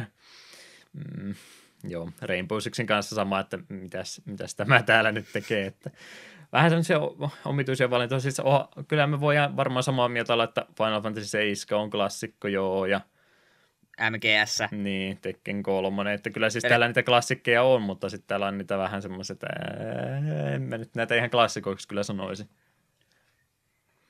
Että, että on se varmaan vähän vaikeaa ollutkin tuo pelivalikoima tehdä, ja tässä on varmaan niitä rajoittaviakin tekijöitä, mitkä mä kohta mainitsen, mutta mä ehkä itse tuon Pleikkari 1 sen klassikkona myönnän, niin ne on ehkä enemmän semmoisia siis kokonaisia pelisarjoja, ja tästä nyt puuttuu Crashit kokonaan, tässä olisi vaikka kaikki viisi Crashia voinut laittaa 1, 2, 3 ja Team Racingia päässyt, niin mä en olisi sanonut, että joo, klassikkoja kaikki sinne vaan. Ja sitten olisi pitänyt Spyröt kaikki laittaa, vaikka Tomb Raiderit kaikki laittaa ja molemmat Totta, Gran niin... Turismot sinne. Ja...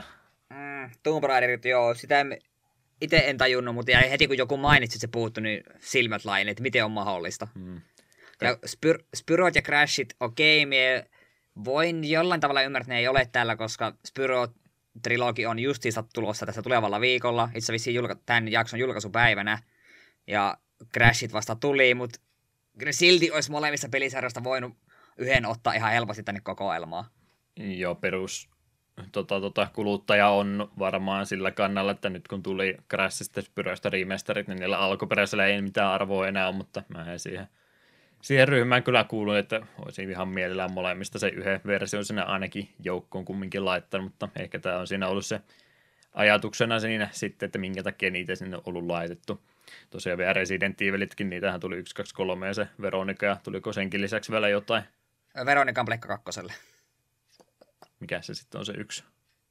Se on se joku... Onko se se Survivor vai onko Joo, se Survivor. Survivor taitaa Pleikka ykköselle. Mm-hmm siinäkin on monta peliä, niin just siinä ehkä se ongelma, että mä no Pleikkarin omat klassikot myönnän yleensä kokonaisena pelisarjoina, että siellä tulee sitten monta osaa kerrallaan, niin se ehkä tietysti tosiaan rajoittaa pikkasen. Ja toinen, mikä on sitten ongelma, mitä mä olin tänne ylös kirjoittanut, niin tämä laitehan kuulemma hyödyntää tuommoista avoimen lähdekoodin emulaattoria kuin PCSX Rear Media, jota en kyllä muista itse koskaan käyttäneeni, mutta kumminkin. Niin tuommoista emulaattoria nyt sitten käyttää, se nyt toi vähän sitä silmienpyöritystä se enemmän aiheutti, että mä olisin toivonut, että siellä nyt olisi sitten ihan Sonin päästä jotain omaa vähän virallisempaa emulaattoria tullut, ja ymmärrän kyllä, onhan se helppo valinta ottaa sieltä jotain semmoista avointa versiota, mikä on sitten ihan tota, tavallistenkin kuluttajien ulottuvilla jo aikaisemmin ollut, ja on sitä sitten vapaaehtoistyöllä työstetty jo aikaisemminkin, mutta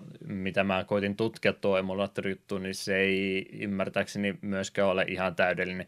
Ei ole siis mikään muukaan Pleikkari 1 emulaattori ole täydellinen, mutta siksi mä just toivon, että Sony olisi tehnyt semmoisen, jos ne olisi vähän paremmin emulaattori osannut näitä varten tehdä, niin sitä mä tässä nyt vähän olisin toivonut enemmänkin. Nyt otettiin semmoinen emulaattori, mikä ei tälläkään hetkellä ihan täydellisesti kaikkia pelejä emuloi, ja se on varmaan se yksi syy myöskin ollut, että miksi täällä jotain pelejä to- puuttui kokonaan, että kaikkia ei ole välttämättä onnistuttu tällä emulaattorilla tekemäänkään.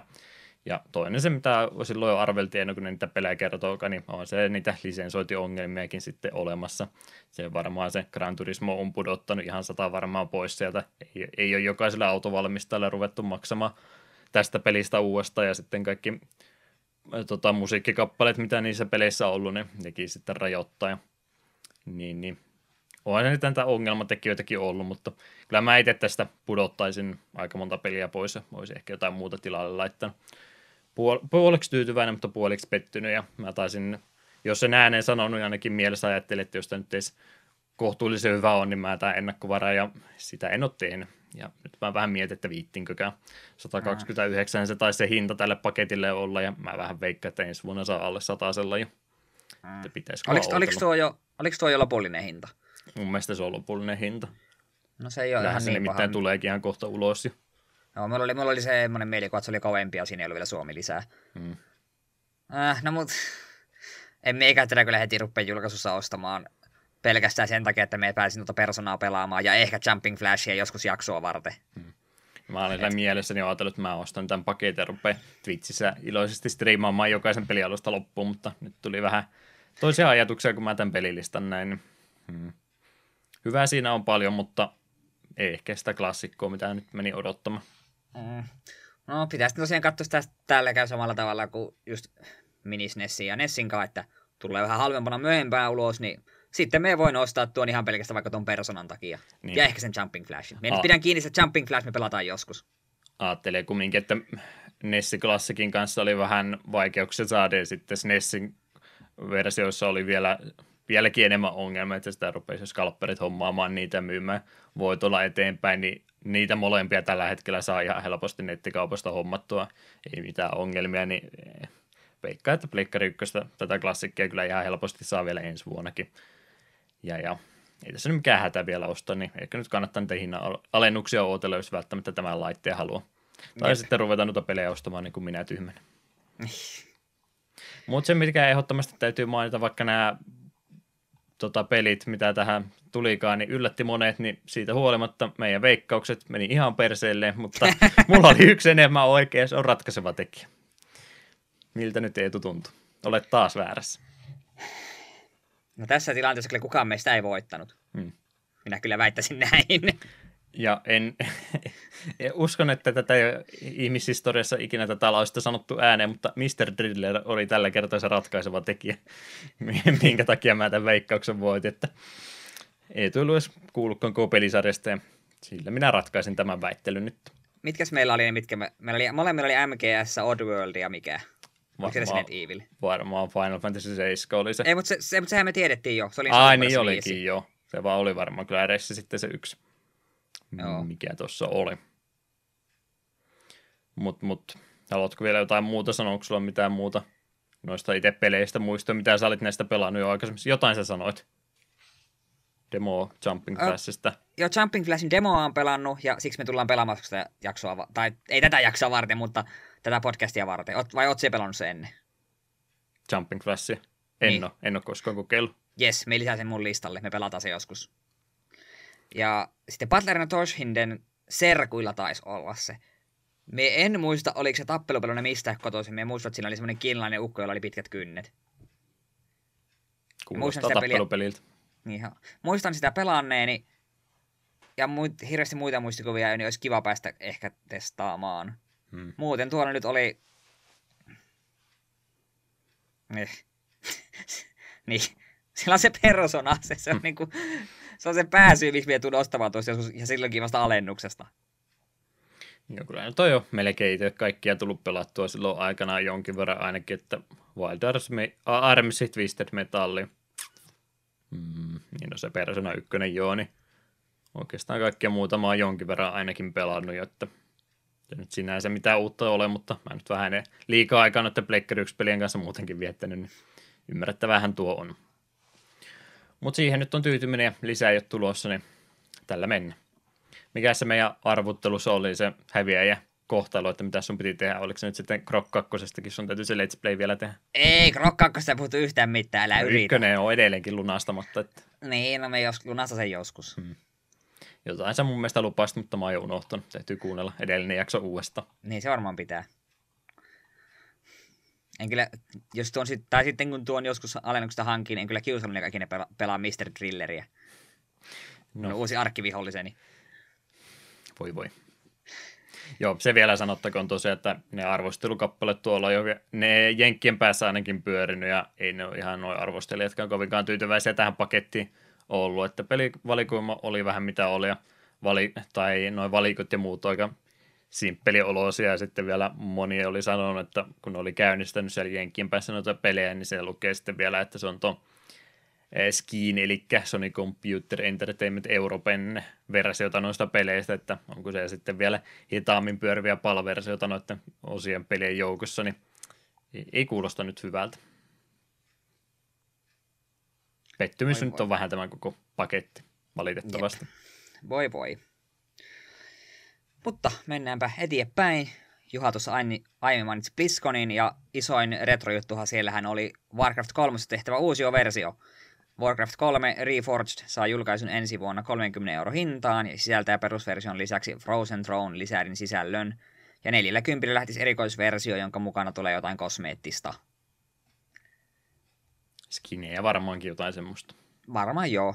No, Warcraft 3 on heti kakkosen jälkeen paras Warcrafti, niin mikä ettei. Hmm. Kakkonen oli vähän täyspainisen PRTS ja kolmosessa oli sitten vähän sitä Herolla pelaamistakin joukossa ja siitä sitten on nämä kaikki dotat ja sun muut ilmeisesti alkunsa saan. Jep, näin minäkin olen käsittänyt. Kolmosta olit pelannut myöskin. Joo, äh, pelasinkohan mekin sitä läpi asti. Ihmisten ja Undeadien kampanja ainakin pelasin. En muista pelaa, minusta oliko Örkki-kampanja sitten seuraavaksi. Hmm. Olisiko mulla se jäänyt kesken, vai olisinko päässyt jopa sinne Night Elfien kampanjaan asti. Mutta DLC, tuota Frozen Throne en ole ainakaan pelannut. Mutta sen verran, mitä pelasin, niin tykkäsin kyllä kovasti. Joo, ja onhan se graafinen tyyli, niin totta kai resoluutio on mitä on, mutta en nyt tiedä, oliko tämä ihan välttämättä myös tämä remasteri, kumminkaan se, joka siellä kävi siitä projektista puhumassa, niin kumminkin sanoi, että se tiimi siellä taustalla niin on intohimoisia faneja itse. Se tosiaan puhujakin sanoi, että tämän pelin takia on pelialalle myöskin itse hakenut, niin ymmärrän kyllä, että varmasti into on ollut sen remasterin tekemiseen, mutta se kumminkin se graafinen tyyli, mitä tuolla pelillä oli, niin siinä mielessä ajatonta oli, että ei, ei välttämättä tätä peliä olisi tarvinnut remasteroida, että ehkä se ykkönen tai kakkonen olisi sitä enemmän tarvinnut, mutta enemmän hypeä varmasti tällä kolmosen remasterilla saadaan kuin niillä kahdella ensimmäisellä. No sepä, me väittäisin, että vaikka tämä ei välttämättä olisi niin tarvittu, niin tämä on ehkä silti se halutuin. Hmm. Mutta vähän epäilen tämän myötä, että ei varmaan enää takaperi olla menossa, että ei sieltä tule sitten RTS päivitykselle niin jollain StarCraft 2 henginellä jotain vasemman käden projektia äkkiä tehtä. Niin okei, no me heitettiin Warcraft 1 unitit tähän StarCraft 2 hengineen, niin olkaa hyvä, 50. 60, jos haluatte erikoisversio. Mm. Satainen Collectors Editionista. Siellä on lounaslippuja vihkonen, missä meidän tota, kesätyöntekijä vähän piirteli taidetta. Niin, niin, niin. Meneekö tilauksi? Eipä mulla ole tarvetta. Ei aika riitä kaikkeen. Hmm. Joo, mä en myöskään noissa peleissä ihan sieltä parhaimmasta päästä, niin tulee ehkä kokeiltua joskus, mutta eipä nyt mitään semmoista kauheata panikkia tuolta ole hommata, vaikka yleensä kuuntelen, mitä Blizzard on uutta julkaisemassa, mutta tämä nyt ehkä ei ihan sitä omaa, omaa itseäni ollut, että ei välttämättä tätä rupea nyt ihan tässä samaan tien aikaan hommaamaan. Syssymällä ehkä sitten. Mutta, mutta joo, BlizzConissa on kyllä kaikkea muutakin jännää juttuja, vaikka muuta oli vähän siellä hiljaisemmasta päästä.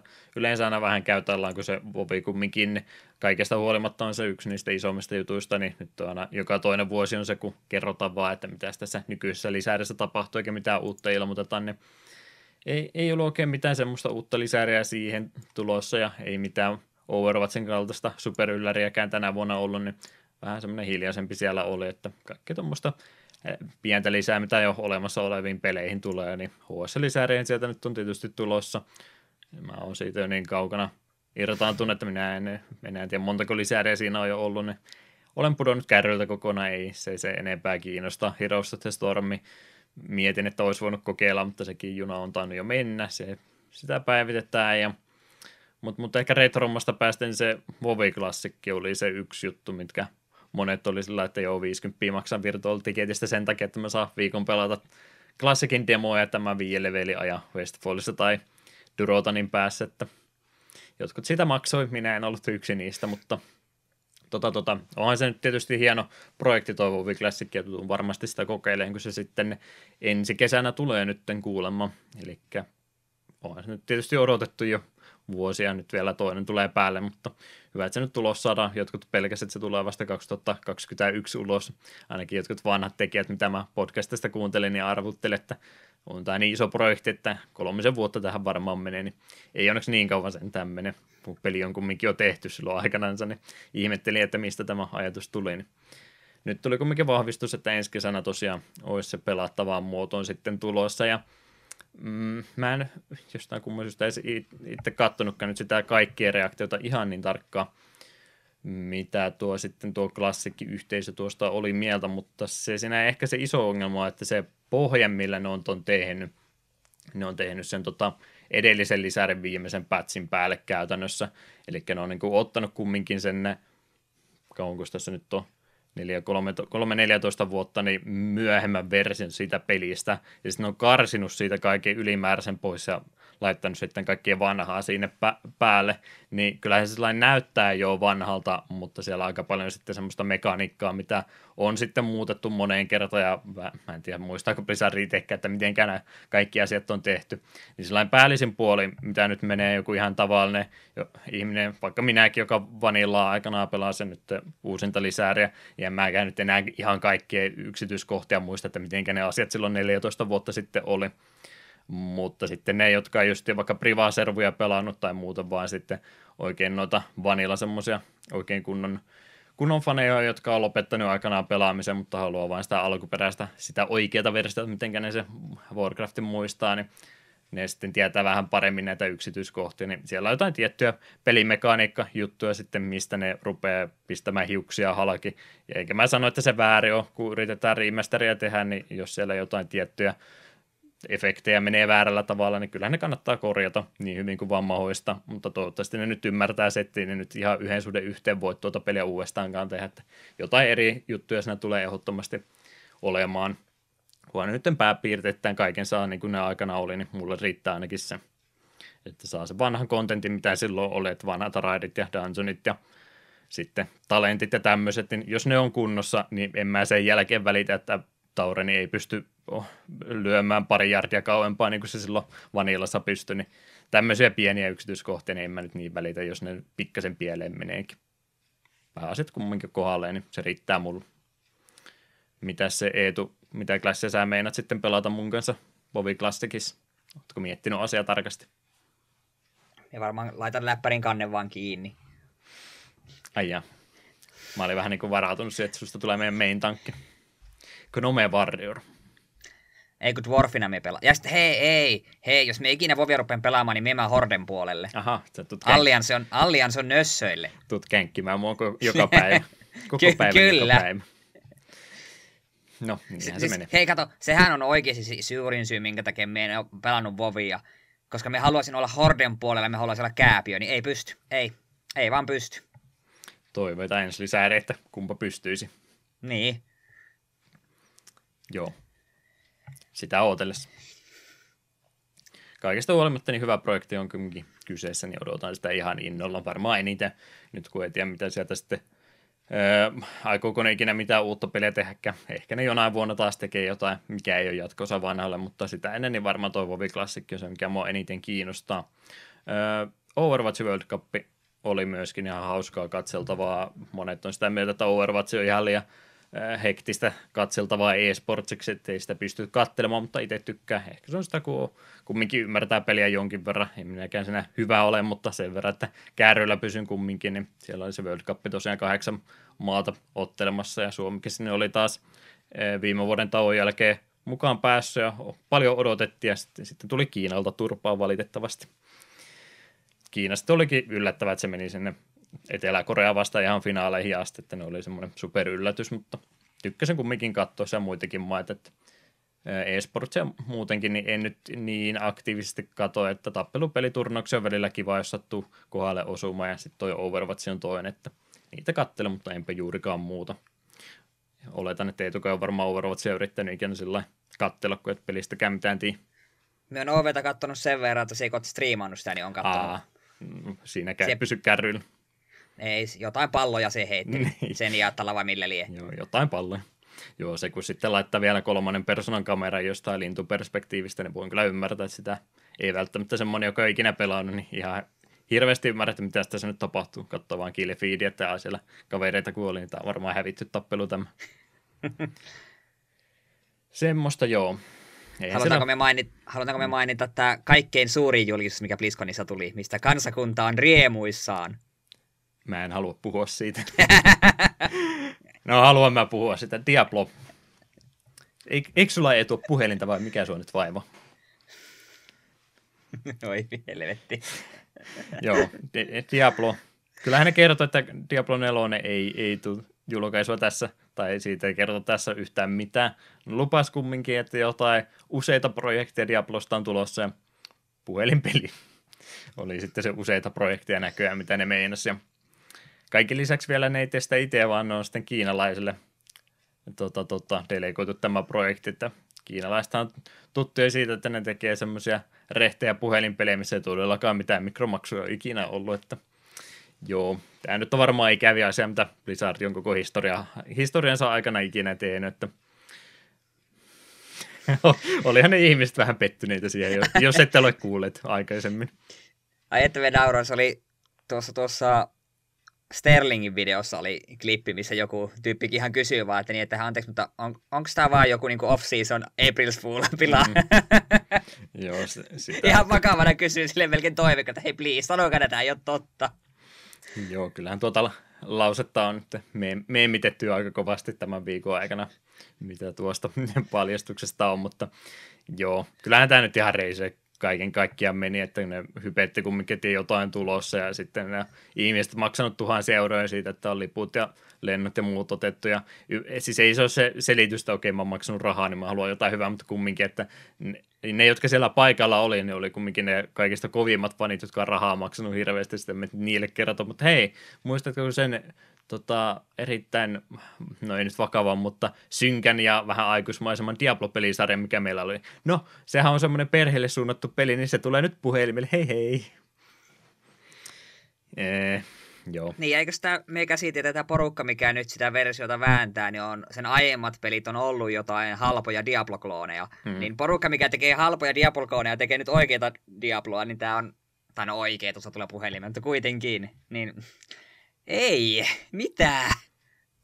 Joo, kyllä tässä niin paljon tosiaan väärin, just kun ne siinä mainospuheessa mainitsi siitä, että päästään demonia lahtaamaan koko perheen voimin, niin nyt Diabloa, okei, on niitä synkempiäkin pelejä olemassa, mutta sitä nyt niin perhepelinä ei ole ikinä oikeastaan miettinyt, että tässä nyt rupeaisi koko perhe pitämään hauskaa Diablo-pelisarjan kanssa.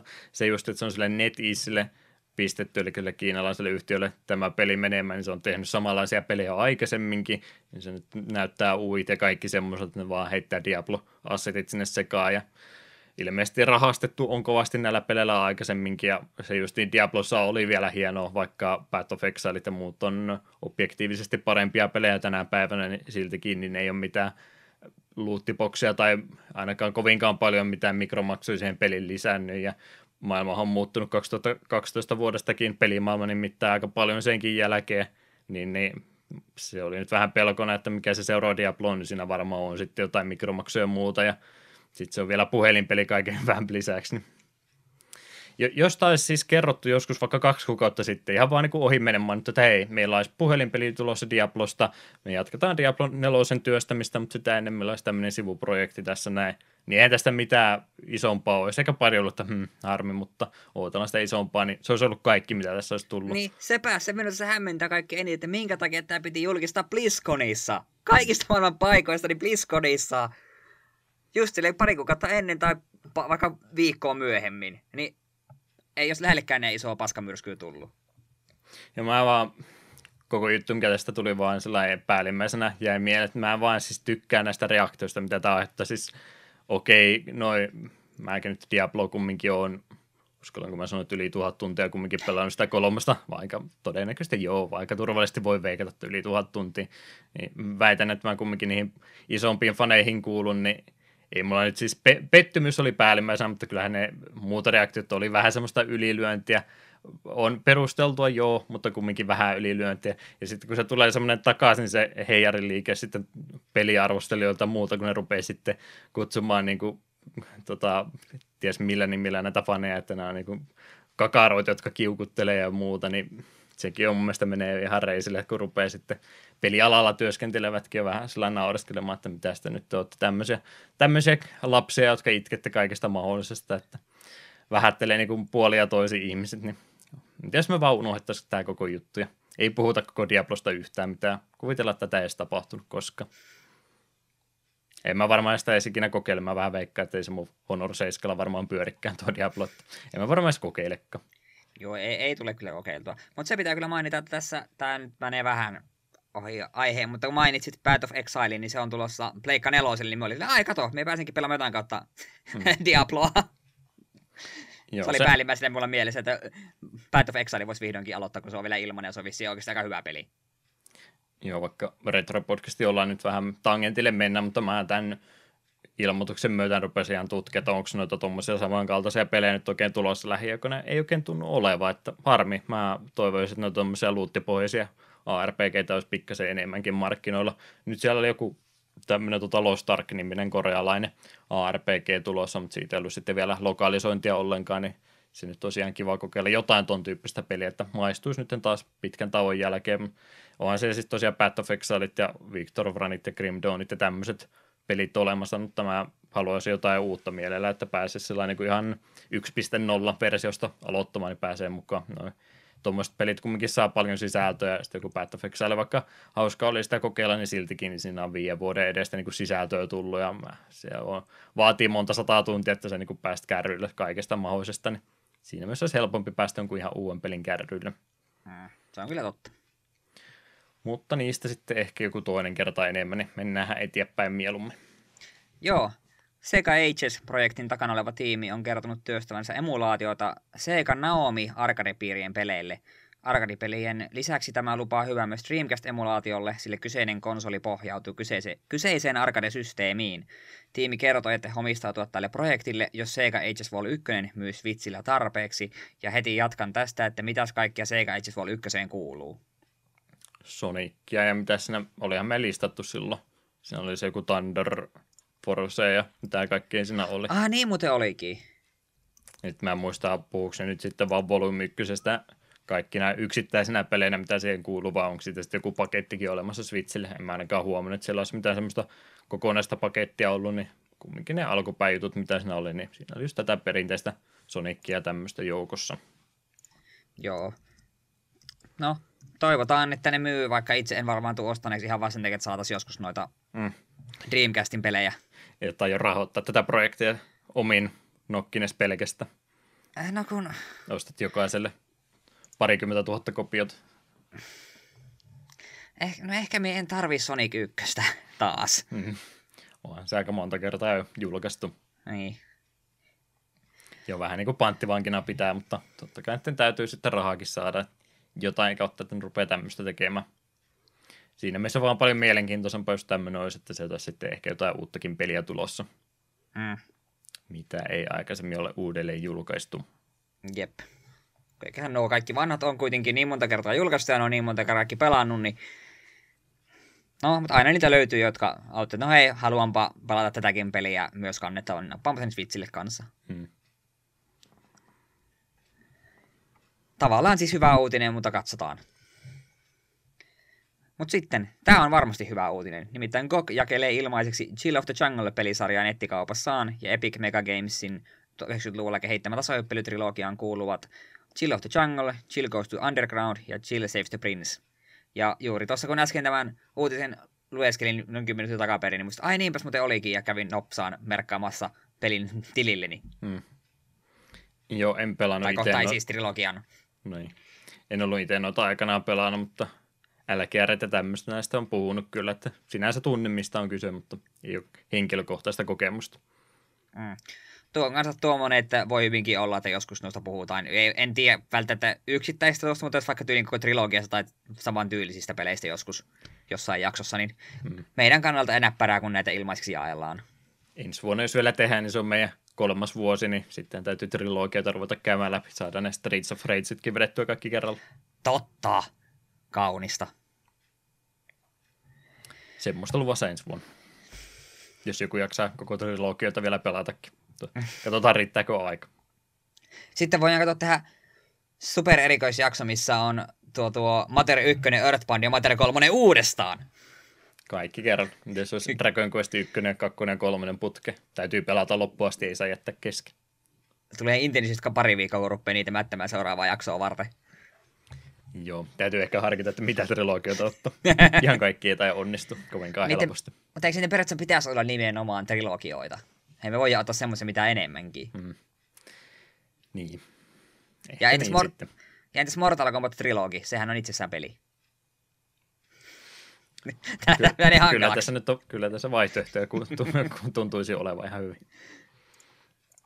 Joo, mennään pikauutisiin pari pienempää juttua. Vielä haluaisin tuon jonon jatkoksi heittää.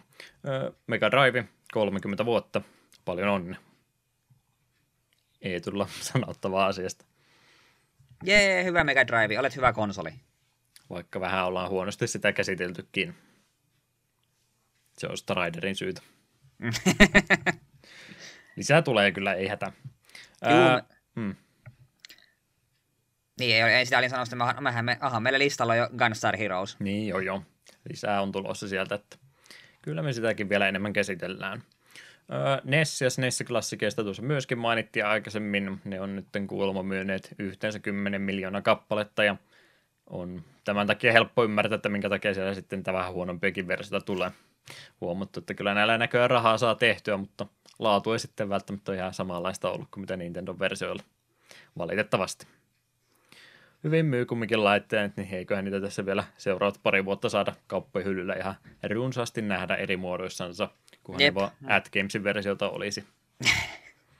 Ja toinen pikautinen tuosta Medievalin remasterista tuli nyt sitten jo vähän pelikuvaakin ja silloin yritin tuossa Medievalia en niin kauan sitten pelata pikkasen uudestaan. Olin sitä demoa silloin aikanaan pelannut ja nyt sitten yritin uudestaan. En, en sano, että se niihin mun omiin suosikkeihin kuuluu, mutta hyvä, että siitäkin nyt remasteri tulossa. Joo, me en itse asiassa vieläkään tuota pelikuvaa sitä katsonut, mutta mitä vähän on kuullut, niin se ei välttämättä ole kauhean lupaava. Niin sama systeemi kuin alkuperäinen ketti, se nyt siinä mielessä muutoksia on tehty, että grafiikka on vaan päivitetty, muuten saman oloinen tuntuisi olevan. Ja sekin piti siinä PS1 kohdalla mainita, että tässä olisi ollut semmoinen hyvä markkinointirakko se Medievalkin sinne vaikka joukkoon heittää, mutta ei ollut sitenkään. Se on totta. Eli ne ei Voi, voi, voi, mitään, ei mitään remastereita sinne halua pistää. Mutta tästä päästään siihen, että jos tämä pitää paikkansa siellä Final Fantasy 7, niin mä oon oikeassa siinä, että ei sitä remasteria ikinä tulossa. Ne vaan, Totta. koi, ne vaan koijaa meitä. Ehkä niin on parempi, että sitä remasteria ei tule. Ei ne pahastuisi, vaikka peruutettaisiinkin. Mm. Pysyykö ne semmosina? No, romhackingin puoli. Kuten tämä meidän pelikin tänään, niin ollaan näistä fanikäännöksistä jonkin verran puhuttu. Niitä ei ole omituista. Yleensä aina tuntuu tässä kahden viikon välein, kun me jaksoja tehdään, niin muutama siellä ainakin oleva, mutta nyt ei ole näköjään kukaan malttanut mitään tehdä. Ehkä jotain muuta kanavia pitkin on niitä fanikäännöksiä tullut, mutta ne ei ainakaan tuonne romhackingin sivuston puolelle ollut päätynyt, ja en nyt jaksanut niitä sen kauemmaksi lähteä jahtaamaan, niin ajattelin, että Eetu voisi meille kahdesta ihan niin kuin romhackista itsessänsä, eli on jotain muutoksia peleihin tehty, niin otetaan nämä nyt sitten korvaavana versiona, niin sanoppas ne, mitä siellä Joo. muutama oli. Ensimmäisenä on Wheel of Fortune Gamer Edition, vuonna 1928 Nespelin romhack, joka korvaa alkuperäiset kysymykset tuhannella ja yhdellä peliaiheisella kysymyksellä, ja tekijänä Jeff XVX. Tää voisi itse asiassa olla ihan hauska semmonen illanistujaishäkki. 88 vuoden onnenpyörä. Mikä sen Miksei? parempaa? No viime, just kesällä tuolla, tuolla Mi- Miidissä, niin siellä jengi pelasi N64 Wheel of Fortunea, ja se oli hy- yllättävän sekä hauskaa pelaajille että meille, jotka pelkästään katsoi vierestä. Se oli mm. intensiivistä. Oliko teillä juontaja erikseen, joka luki kysymykset ääni? Ei sentään. Ois, ois kyllä pitänyt ehkä Janne Porkka jostain sinne saa. Hmm. Halvalla olisi varmaan tullut Joo, ois se varmaan. kaljapalkalla. Ja, ja nyt itse asiassa vähän sivu aiheen, mutta tämä nykyään kun telkkarissa tulee onnenpyörä, niin on, on aivan hirvittävä. Tulee kumminkin. tulee, tuleeko se vitosella vai millä. Ei sillä ole Janne Porkkaa, sitten ne kirjaimet, niin niitä ei se Naikkonen siellä, ne ei käännä, vaan ne on kosketus, että se painaa, niin ne kääntyy. Hmm. Ja sitten kun ne sanovat kirjaimet, niin ne sanovat vain esimerkiksi, että ö, niin, sanoo, vaikka, sanoo vain N, eikä vaikka, että N niin kuin Niilo. Kaikki pielessä. Kaikki on pielessä onnenpyörässä. Ei jatkoon siis. Mieluummin 88 vuoden NES Pro Nimenomaan. Tai pitää yrittää YouTubesta katsoa, löytyisikö sieltä vanhoja onnenpyöriä. Hmm. se vaatii kyllä aikamoisen ihmisen, joka rupeaa vanhoja onnenpyöriä katsomaan, mutta mikä minä olen tuomitsemaan. Mutta joo, siirrytäänpä eteenpäin. Streets of Rage 2, Mortal Kombat CX. Jax, Kung Lao, Kitana, Liu Kang ja Sub-Zero pääsivät tappelemaan Scorpionia ja Shao Kahnia vastaan. Tämä on mielenkiintoisen olennainen häkki. Onko tässä muuta kuin isketty vasta nuo, nuo hahmo, hahmojen spritit päälle vai? Enpä kyllä ruvennut pelaamatta, oletan, että niillä on varmaan samat liikkeet kuin mitä siinä pelissäkin, että ei nyt varmaan ruvennut siellä mitään tota, sub jäätä sinne pistämään joukko. Niin, sitä myös, sitä myös mietin, että niin. No, en tiedä. Voisi, voisi tehdä hauska semmoinen kokeiltava olla, jos on alkuperäistä Street of Rage 2 pelannut liikaa. Hmm. Miten ne on saanut sinne viisi hahmoa laitettu, eikö ne ollut kolme va- vaihtoehto omituista? Hakkerit on aikamoisia taikureita. On, kyllä. Joo, paljon sieltä muutakin joukosta löytyy, jos menette tuota Romackingin näitä tämmöisiä ihan siis perinteisiä rommakkeja etsimään, niin paljon sieltä löytyy. Monet on vain semmoisia pieniä päivityksiä, että siellä on sitten korjattu jotain balanssiongelmia tai jotain kirjoitusvirheitä ja sitten jotain pienempiä just, että niin tämäkin ehkä siihen, siihen saattaisi mennä, että siellä on hahmoa vaihtu tai muuta tämmöistä pienempiä, niin ihan semmoista kaikkea ei sieltä vitti aina esille ottaa. Pienempää projekteja, ne on hyviä harjoituksia varmaan ne, jotka näitä on enemmänkin harrastanut, niin ihan pieni, pieni kiva testi, että pystynkö mä jotain tämmöistä, vaikka hypyn korkeutta muuttaa tai aseita vaihtaa tai tämmöistä. Muuten vähän pienemmästä päästä nämä jutut yleensä kumminkin on, niin en sen takia näistä halua se enempää puhua pakoneesta nyt tällä kertaa. Olisiko meillä uutisotsikot sitten siinä? Joo, kyllä se siltä vaikuttaa. Ei haluta enempää kertoa, ehkä parempikin päästä nimittäin sitten tuohon pääaiheeseen, josta ehkä muutama sana olisi sanottavana. Mambodel Battle Plus ja Unfounded Revenge olisi kaksi tappelumusiikkia, mitä Mater 3 löytyy, ja näitäkin olisi vaikka kuinka paljon siellä ollut valikoima. Valikointi perustui siihen, että minä valitsin eikä minun tarvitse kenellekään näitä perustella. Semmoiset soi nyt ja sitten Mater kolmosesta oikein urakalla.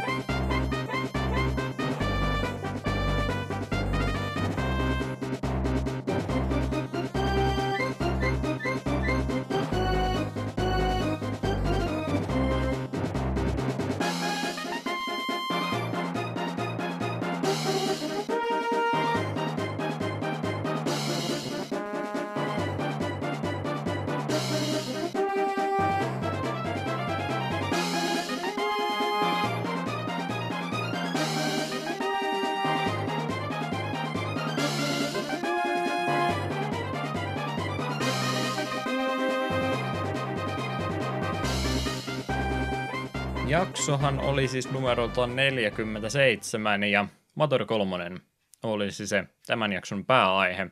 Oltiin tosiaan otettu tämmöinen pieni teemajuttu näihin kahteen edelliseen, tai tähän ja edelliseen jaksoon, siis eli tuolta Romakin puolelta, mitä löytyi näitä mielenkiintoisia fanikäännöksiä ja haluttiin näitä sitten ruveta kokeilemaan. Ja tämä oli sitten se Eetun valinta tällä kertaa vuorossa. Ja Mater kolmonen, tarviiko sinun perustella, että miksi tätä pelatti? Joo, minulla on tästä jopa vähän tarinaa.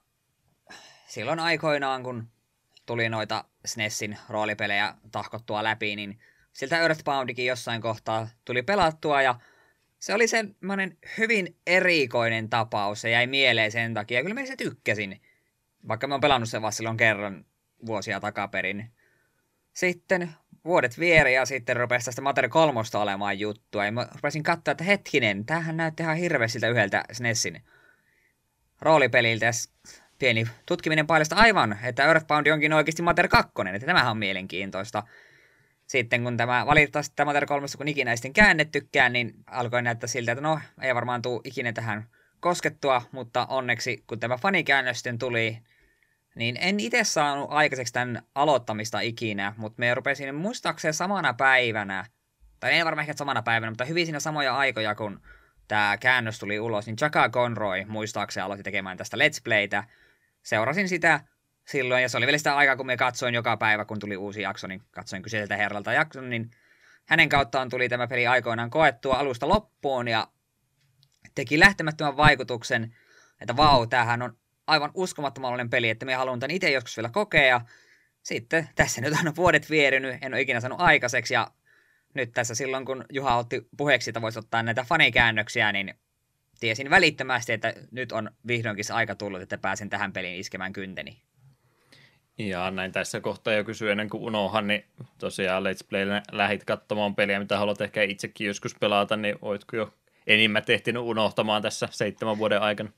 Tai Juu, hetkinen, milloin su- se Chaka Conroy Let's Play on varmaan se hetki, onko se jo kymmenen vuotta vanha sitten, jos se alkoi jo 2008. Kun minusta se aloitti aika nopealla heillä silloin. Mm. Kaksi hetkinen, 2008, 2008 2009 sanoisin, että me olisi sitä Let's Playtä kattonut. Mm. Että, että aika si- siis. Joo, kyllä, että me muistan sieltä täältä pätkiä etenkin alkupuolelta ja silleensä, mutta niin kuin kokonaiskuva on kuitenkin vähän niin kuin hämärtynyt – ja päällimmäisenä kuitenkin jäänyt mieleen, että haluan tämän pelin itsekin kokea. Hmm. Joo, eikä todellakaan mikään huono valinta. Itse asiassa oikeastaan looginen valinta kyllä tämä Amateur 3 fanikäännösprojekti, niin tämä on varmaan fanikäännösten joukossa se isoin juttu, mitä on tässä ikinä tehtykään. Että yksi tunnetuimmista ja sanoisin ehkä varmaan se tunnetuinkin projekti, mitä on sitten fanit ruvennut itse peliä kääntämään oma-aloitteisesti, niin ihan looginen valinta myöskin, vaikka ei tämä ehkä sulla ollutkaan se peruste, mutta kuitenkin niin ihan semmoinen fiksu valinta kumminkin oli, että nythän tämä täytyy käsitellä, kun me näitä tämmöisiä fanikäännöksiä ollaan tässä kaksi jaksoa puhuttu, niin hyvä valinta. Kiitos. Kiitän jo tässä vaiheessa. Joo, itsellekin sellainen muuten kyllä tuttu, ja noista retro-podcasteista kyllä olen näistä peleistä aikaisemminkin kuullut, niin itsellekin sellainen tuttu oli, eikä tarvinnut kahta kertaa suostutella, että ruvettiin tätä pelaamaan. Mutta kerrotaanhan taustatietoa pelistä ensiksi sinne. Yleensä ollaan se yksi ihminen sieltä projektin takaa aina valittu, ja vaikka ne ryhmäprojektia onkin, niin silti joku yksi kantava tekijä siellä monessa on, ja tässä se olisi sitten tuo Shikesato Itoi, on henkilö, joka on tämän pelin tarjana ja suunnittelu ja sitten koko pelisarjankin oikeastaan luonut. Eli tämmöinen japanilainen moniosaaja ei ole itse asiassa niin kuin semmoista suoranaista videopelitaustaa kyseisellä herralla niin kuin monella muulla, vaan on nimenomaan sitten ollut kaikkea, kaikkea muuta oikeastaan tekemässä, että semmoinen moniulotteinen henkilö on kyseessä. 1948 syntynyttä 70 rupeaa tällä hetkellä jo olemaan, ja oli niittänyt sitten ennen tätä Mateur-pelisarjan luomista niin mainetta tuolla media-alan oikeastaan melkein kaikissa mahdollisissa nurkissa, mitä vaan mahdollista, että sanotusta tekstitystä, tarinan kirjoittamista, mainoksia, ääninäyttelyä ja sitten vielä myöhemminkin tosiaan pelin kehityspuolellakin täällä Nintendon kanssa sai diilin tehty, että ruvetaan vähän videopelejä tekemään ja tosiaan nämä Mater-pelit, kolme kappaletta ja ilmeisesti se oli jonkin kalastuspelinkin laittanut oman nimensä. Se on myöskin varmaan välitön klassikko lujoitin julkaisu yhteydessä. Tosiaan monessa eri alassa ollut sitten mukana ja myöhemmin sitten vielä halusi laajentaa videopelienkin puolella ja myöskin sitten tuttu tuolta netin maailmasta ollut aika varhaisessa vaiheessa tuohon digimaailmaan siirtymässä ja semmoinen hieno faktatieto miestä, että oli jo 98 vuonna aloittanut tämmöisen Almost Daily Itoy News-nimisen blogikirjoituksen ja on nimenomaan sitten omia uh, ajatuksensa ja juttujensa sinne kirjoittanut päivittäin. Ilmeisesti vaikka Almost Daily News on, että pitäisi olla melkein joka päivä, mutta ainakin 2013 oli edelleenkin joka päivä kirjoittanut yhden päivityksen ja myönnettäköön, vaikka mä kävin katsomassa tuota sivua, niin mä en tarkistanut joka päivä, että oli, oliko tullut uutta blogikirjoitusta, mutta eilisellä kun vielä kävin katsomaan, niin oli tullut ainakin uusi kirjoitus, niin oletan ainakin, että projekti on edelleenkin erittäin aktiivisessa käytössä ollut, että ahkera henkilö kyllä on kyseessä. Ja on tosiaan tuota media-alaa siis monipuolisesti sitten ehtinyt kokemusta hankkimaan, niin siinä mielessä vähän hankala, hankala nyt tarkentaa, että mikä hän on miehensä, sen takia käytän termiä moniosaaja. Mutta, mutta peliini Nintendo on ollut se itse julkaisijana jonkin verran avustanut kehityksessäkin ja siellä kehityksen puolesta kaksi muuta isompaa lafkoa hoitanut paljon työtä. Eli HAL Laboratory olisi se yksi varmaan tärkeämpi. Ivaltat ja muut on ollut tätä peliä siellä aikana auttamassa. Siellä on tosiaan Hallilta, en kirjoittanut enempää, mutta kirpit ja smashit varmaan, ollaan Hallista kyllä puhuttu aikaisemmin, niin näitä Nintendo omia lahkoja tai toisen tierin studioita, jotka siellä on sitten myöskin noita Nintendo omia projekteja paljon jo aikanansa tehnyt ja tuttu varmasti monelle. Ja Brownie Brown Inc. on sitten tämä toinen studio, joka myöskin ollut tätä peliä tekemässä vuonna 2000 perustettu studio. On ihan Nintendon oma rahoittama ja omistama studio kyseessä, että Halin kanssa vähän semmoisella samantapaisella markkinaroilla mennään, mutta vähän pienemmässä mittakaavassa. Ja perustajajäseniä, kun tuo perustettiin, niin siellä oli sitten Squaren päästä tullut jonkin verran työntekijöitä, jotka ei sitten ollut tyytyväisiä olosuhteisiinsa siellä päässä, niin hyppäsivät sitten tänne Nintendo päähän ja heille annettiin tämmöinen oma, oma studionsa, missä ne sitten pääsivät omia projektiansa tekemään. Ja jonkin verran ne pelejä myöskin teki. GP ja DS oli oikeastaan ne platformit, joille tämän Browni Browni sitten rupesi näitä pelejä tekemään. Ja siellä muun muassa noita Mana-pelisarjan pelejä muutama kappale, oliko Sword of Mana ja tämmöistä pelejä, ja sitten Blue Dragon Plus on sieltä vaikka joukosta otin. Ei, ei tosiaan mikään hirveän pitkä lista, mutta semmoinen tusinan verran pelejä ne ehti tässä GP ja DS aikana pelejä tekemään.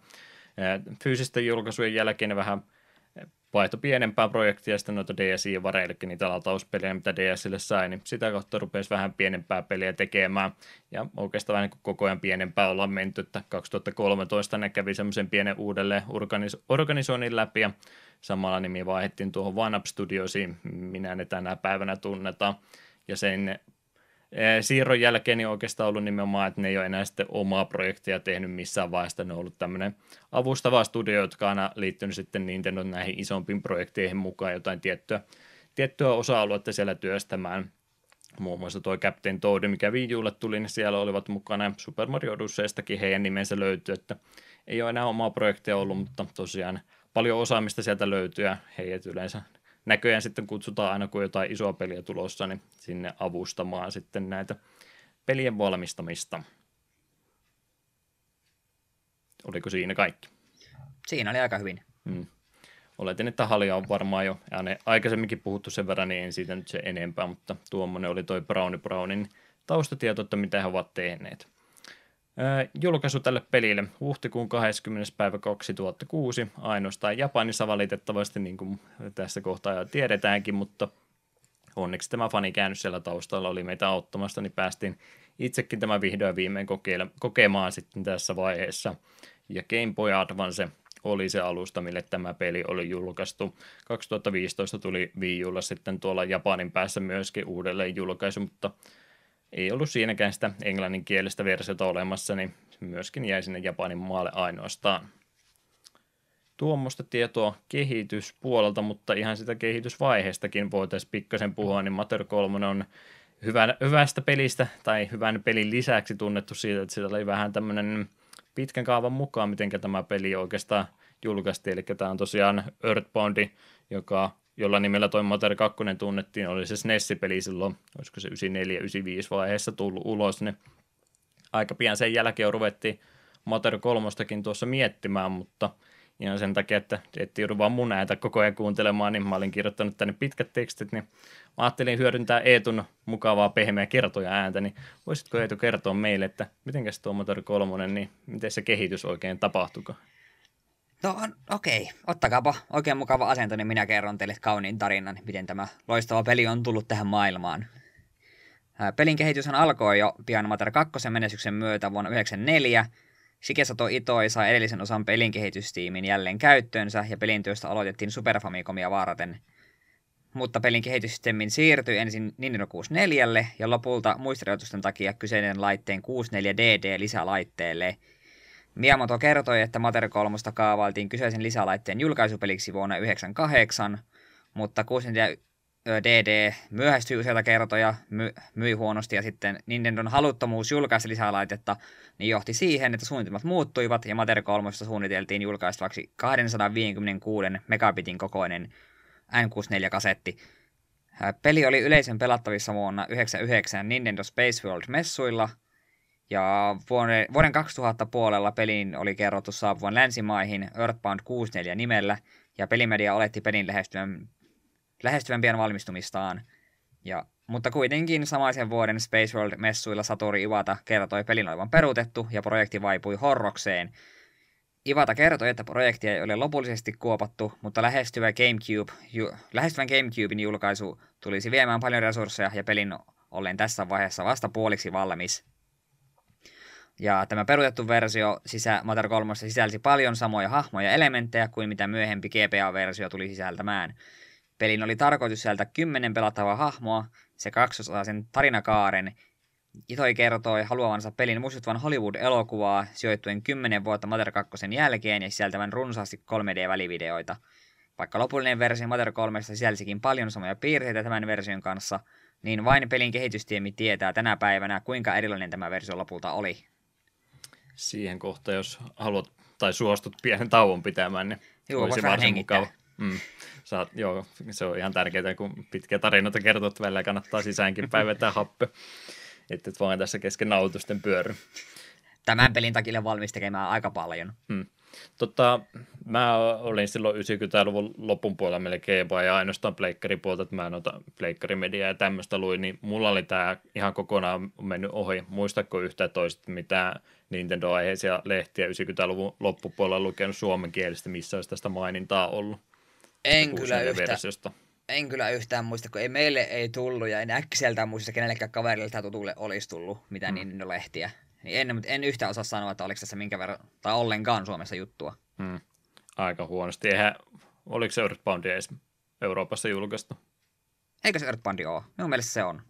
Kai se on. Niin onhan se on tietysti nähnyt joillakin suomalaisilla ainakin sen paketin kokonaisuudessa, niin oletan, että kyllä se on varmaan tullut. Niin, siis sitähän minäkin perustan tietoni, koska olen, olen nähnyt sen ihan fyysisesti sen iso, iso Earthboundin peliboksin. Hmm.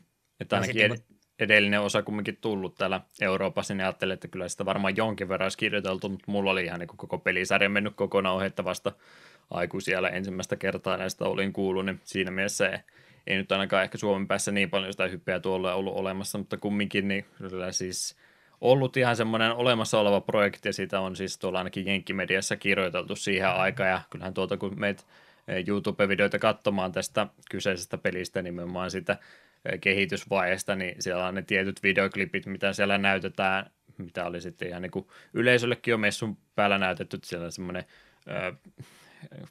videoklippibändistä, jotka soittaa musiikkia, siellä on se semmoinen minekarttikohta, missä pelin kaksi päähahmoa, niin ajelee sillä tota, vaunulla menemään. Se ne muutamat semmoiset klipit, mitä on melkein joka, joka ikisessä YouTube-videossa, mitä Matar 3 me nyt katsoo, niin ne on samat pyöritetty, että siitä kyllä niin siis pelikuva on ja ihmiset on oikeasti sitä keskeeräistä versiota pelannut noissa messuilla, mutta kumminkin niin ei sitä sitten koko versiota koskaan oltu ulos saatu. Ja tosiaan se 64DD oli vähän semmoinen tuhoon tuomittu yritys, että se Japanissa tuli ulos ja ei ole menestynyt kovinkaan hyvin. Ja ilmeisesti sen myötä totesi, että ei me Pohjois-Amerikassa tätä julkaista ollenkaan. Ja se oli varmaan se yksi ongelmatekijä myöskin, minkä takia tälle Mater 3 niin huonosti kävi, kun se oli jo siinä vaiheessa muutettu kertalleen sille lisälaitteelle, sitten taas piti vaihtaa vähän pienempään suunnitelmaa, että pitäisi nyt kaseitille saada tämä jotenkin mahtumaan. Ja ongelmia siinä varmastikin on kovasti ollut. Ja, ja tosiaan Satoru Iwatakin oli se tärkeä osa tuota pelisarjaa, ja hänellä oli sitten niitä omiensa kiireitä tuossa samaan aikaan, vaikka yritti tätäkin peliä auttaa, ja muutenkin oli niin ylityöllistetty, että hän joutui sairaalahoitoon jossain vaiheessa sitten tuossa vuosituhannen vaihteessa, niin siinä oli niitä ongelma, ongelmajuttuja muutenkin, ja 3D tietysti oli hankala vielä tuossa vaiheessa, sekin on myös varmasti sitä projektia hidastuttanut kovastikin, ja myöhemmissä haastattelussa sitten Ivalta myöskin on kertonut, että se 3D ei varmaan siinä vaiheessa olisi ollut se välttämättömyys, että sanoi ainakin sanojen sen mukaan, että oli vähän niin kuin kaikki muutkin, että siinä oli se 3D-puumi päällä, että halusi tehdä kun kaikki muutkin teki, että tehdään nyt 3D-peliä tästä näin. Ja on, että se on sitten projekti sitten paisunut varmaan aika kovastikin ja itse sitten toi Itouki, joka tätä peliä on ollut tekemässä, niin eihän hän siis, mä ainakin oletan, että hän ei ole varmaan siellä hirveästi iltoja viettänyt koodaamassa sitä peliä, että hän on niin kirjoittanut mitenkä, minkälaisen tarinan hän haluaa, että mi, helpompi. On helppo siis sanoa, että joo, tehdään tästä tämmöinen Hollywood-elokuva, mutta ei hän ole varmaan sitten toteutusta se enempää tehnyt, niin suunnitelmat on varmaan ollut paljon isommat kuin mitä teknisesti ollut pystynyt mahdollisesti tekemäänkään tuohon aikoihin vielä, niin ymmärrettävää kyllä, että tässä nyt vähän ehkä lähtenyt mopolapasesta niin sanotusti. Mm. Ja jossain vaiheessa tuli vaan sitten resurssit ja aika vasta, että ei me saada tämmöistä peliä ikinä tehtyäkään. Mutta, mutta pari juttua siinä vielä sitten tuosta, mitä, mitä tälle projektille sitten tapahtui. Joo. Vuonna 2003 sitten pelin kehitys aloitettiin uudestaan. Samana vuonna GPAlle julkaistiin kokoelmapaketti Mater 1 plus 2, ja Itoi halusi vastata faniinsa toiveisiin julkaista kolmas peli samaiselle alustalle. Pelin kehityksen uuden aloitusta Nintendon kannettavalla konsolilla harkittiin jo aikaisemminkin, mutta sen uskottiin vaativan yhtä paljon työtunteja kuin pelin alkuperäisversion loppuun vieminen. Mutta kuitenkin GPA-versio lopulta julkaistiin vuonna 2006, ja vaikka se myy Japanissa hyvin, epäiltiin sen menestyön huonosti länsimaissa, joten peli ei koskaan käännetty englanniksi, joka on suuri, suuri häpeä. Hmm. Joo, voin siitä arvuutella vielä tuolla loppu höpinöiden aikana enemmänkin, kun mä kysyin, että taas julkaistaisiko me tätä peliä, mutta ei siitä vielä se enempää. Niin saatiin kumminkin tämä projekti sitten vaettua tuonne GPAn puolelle, ja se oli sitten se paluu tuohon 2D-grafiikkaan se tekijä varmaan, mikä, mikä sitten kannusti tuon pelin hoitamaan loppuun asti, että helpompi se tietysti on 2D-versiona tehdä tämmöistä peliä, kun edellinenkin osa kumminkin aika samannäköinen tämän kolmosen kanssa, niin osaamista sieltä kumminkin vielä löytyy ja monet myöskin tuota arvi, arvioin, että varmaan tuohon aikaan tuo retropuumikin 2006 rupesi pikkuhiljaa nostamaan päätänsä, että rupesi ihmiset muistelemaan niitä vanhoja hyviä aikoja. Siinä vaiheessa vielä vasta 15 vuotta Nessi-ajoistakin, että vielä sellainen semituoreessa muistissa ollut. Mutta kumminkin niin retropelit rupesi tuossa kohtaa sitten jälleen kerran tai ensimmäistä kertaa nostamaan päätänsä niiden alkuperäisen julkaisun jälkeen. Niin sekin on varmaan ollut semmoinen yksi vauhdittava tekijä, että ei, ei enää 2006 niin paljon haitanut, vaikka tehdäänkin taas kerran tämmöinen vähän pikselimäisempi versio ja hyvä valinta minun mielestäni ainakin sopii mm. tälle pelille ihan yhtä hyvin. Myöskin tuosta Itoista sanottu, että hän on kumminkin tarinankertoja, tosiaan se 3D siinä ei se välttämättömyys ollut, niin yhtä hyvin tämän saman tarinan pystyy kertomaan 2D-näkin.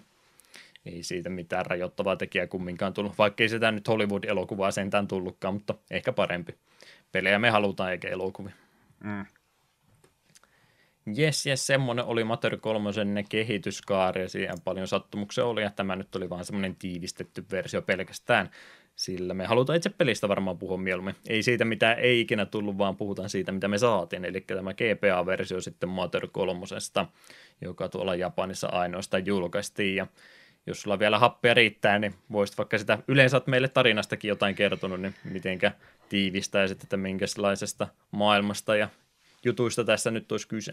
Joo, me en halua spoilata mitään, niin pidän tämän varsin tiiviinä, että mistä, mistä tämä peli lähtee liikkeelle. Se kannattaa varmaan mainita tosiaan, jos jostain kumman syystä tämä eka podcasti, mitä meiltä kuuntelet, niin yleensä ollaan spoilereista yritetty kiertää, että jotain pientä saattaa tulla, mutta pääasiahan tässä nyt on se, mitä me halutaan, että ihmiset pelaisikin näitä pelejä, niin ei kerrota mitään isoja asioita näistä peleistä, mutta jonkin verran täytyy kumminkin, ettei nyt ihan ruveta niin ympäripyöreitä puhumaan, niin pikkusen joutuu, mutta pidetään semmoiset isommat juonenkäytet ja tämmöiset sitten omana tietonamme.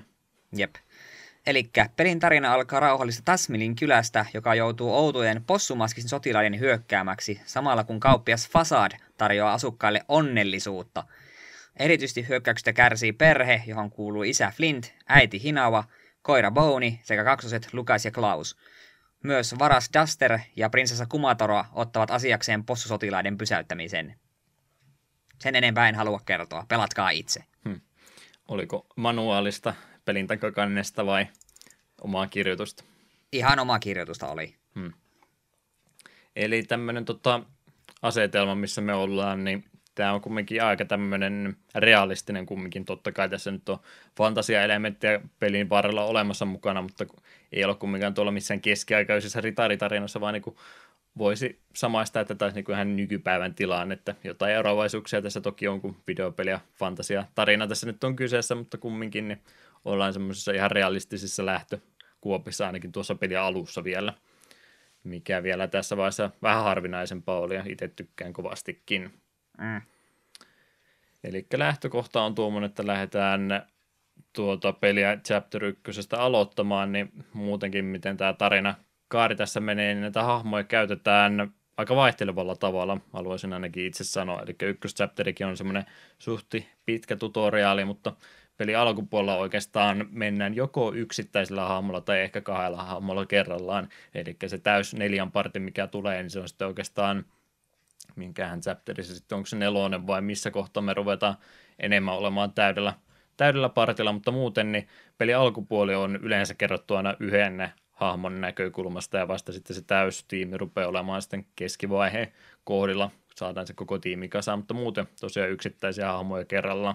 Mitä sä yleensä tykkäät, kun joutuu tämmöisiä yksittäisiä hahmoja, tuleeko muita peliesimerkkejä mieleen, missä jo on tämmöisiä tiettyjä kohtia enemmänkin ollut, että ei ole täyttä tiimiä, vaan jotain yksittäistä hahmoa vaan. No ekana tulee tuo, oliko se Dragon Quest 4, Chapter of the Chosen, on se lisänimi. Ja missä se on nelonen, niin siinähän on silleen, että onko se ekat viisi vai kuusi chapteria, niin kaikki pelataan silleen niin kuin omilla hahmoilla ja sitten ne vasta yhdistyy niiden tarinat. Että alkuun vedetään niiden omat niin kuin yksittäiset tarinankaarensa. Hmm. Se, se tulee äkkiseltään mieleen. Me en, en ehkä yleisesti ole tällaisten isoin fani, mutta ainakin tässä nyt Mater 3 on tuntunut, että nämä ei ole kuitenkaan liian pitkiä nämä pätkät. Ja plus sitten, kun muista tämä tarina soljuu oikein hyvin tällä tavalla. Hmm. Suht, no niin, mun mielestä just ihan hyvin tota, pacingin, mä nyt yritän kovasti miettiä, mikä tämä mahtaa suomenkielinen olla, mutta tahditettu, ajastettu kumminkin sillä tavalla, että tarina kulkee kumminkin suht kovaa vauhtia eteenpäin. Ja se on ihan hyvä tapa kumminkin ottaa vain yhden hahmon kerrallaan, niin pystyy vähän enemmän sen tiettyyn hahmoon kerralla keskittymään. Ja peli on kumminkin sitten vaikeustasolta tehtykin myös sellainen, että ne haasteet on myös mahdolliset, ettei sen nyt heitetä leijonienkin tai saman tien yksittäistä hahmoa, joka ei pysty parantamaan itteensä, tietysti rajoittaa kovasti, kun jokainen hahmo osaa ne omat juttunsa, että kaikki ei voi kaikkia tehdä, niin kumminkin niin ei ne mitään mahdottomia haasteita, vaikka yksi kerralla joutuukin siinä monesti peli alussa näitä haasteita tekemään. Niin. Joo, ja tuosta sanoit parantamisesta, niin se minusta on, on kiva, että alkupuolella niin ei tarvii niin kuin silleen panikoida, että hitto, että mistähän me saan lisää healing-esineitä, esineitä, kun tappelet vihollisia vastaan, niin alkupuolella aika antelias droppailee heltti-esineitä ruuaksi, ruokana, niin ei tarvitse silleen niin kuin panikoida, että me tarvii mun hiilerin äkkiä. Hmm. Eli hahmoisella ihan fiksusti käytetty, että aina vähän vaihella, että kuka siinä pääroolissa ja varsinkin se alkupuolipelistä, niin jokaiselle hahmolle oikeastaan annetaan se oma valokeilansa hetkeksi, että näytetään mitä kaikkia tämä hahmo osaa ja vasta myöhemmässä vaiheessa tosiaan sitten rupeaa se koko tiimi menemään kasaan. Ja se tosiaan, mitä sitten ollaan kuultu tästä 64 versiosta pelistä, kun siitä oli kerrottu, että se olisi pitänyt olla vähän semmoinen etsivä tarina oikeastaan enemmän, että se päähahmo siinä on, on se kylä, missä se tapahtuu, eikä ne yksittäiset hahmot, ja ne olisi sillä ollut myöskin, että jokaisessa chapterissa olisi oma se päähahmonsa, niin mä veikkaan, että tästä alkuperäisestä visiosta, minkälainen siitä konsoliversiosta olisi pitänyt tulla, niin se varmaan parhaiten näkyy tässä pelin alkupäässä, koska tämä tuntuu myöskin vähän samanlaiselta, että tässä on se yksi tietty hahmo aina aluksi, ja siinä pikkasen sitten mennään ees takaisin ajassa, että okei, tämä ykköschapteri tapahtui tällainen, mutta kakkoschapterissa kerrotaan se sama juttu tämän tietyn hahmo näkökulmasta, vaikka se tapahtuikin samoihin aikoihin sitten tässä jossain vähän viereisessä paikassa. Niin, niin ihan fiksusti käytetty myöskin tuo alkupuoli. Ja muutenkin se koko alku, mikä segmentti tässä on, niin suht pitkä, en sano sitä nyt tutorialiksi, mutta se itse alkuasetelma, mikä tässä on, niin on myöskin aika pitkä ja mm, mielestäni siinäkin en rupea mitään spoilaamaan, mutta ihan sellainen vetää puolensa monien sattumusten kautta sitten ihan hyvin. Ja timeskippiä tässä myöskin hyödynnetään, eli tuo alkuasetelma mikä on, niin ollaan semmoisessa aika idyllisessä pienessä kyläyhteisössä alussa ja sitten hypätään ajassa pikkasen eteenpäin ja siinä sitten vähän tutkitaan, että mitenkä ei pelkästään ne hahmot on muuttunut siinä aikana, vaan miten se maailma siinä ympärilläkin on myös muuttunut. Timeskip on minun mielestä ihan semmoinen hyvä, hyvä tapa niin tarinan kertoa sitten eteenpäin vähän eri tavallakin myös. Joo, ja tässä tapauksessa se näyttää aika hyvin sen kontrastin, että mitä näiden, oliko se kolmen vuoden skippi, että miten, miten tämä, en nyt sano minkälaisista Tasmili kyllä muuttuu, mutta alussa siellä rahasta ei ole kukaan kuullutkaan, siellä on olemassa vankila, mutta siellä ei ikinä kukaan ollut, ja vankila edessä on lappu, että sheriffiä ei tarvita. Täällä ei ole rikoksia, niin varsin idyllinen kaunis paikka, ja kolme vuotta on pitkä aika. Hmm.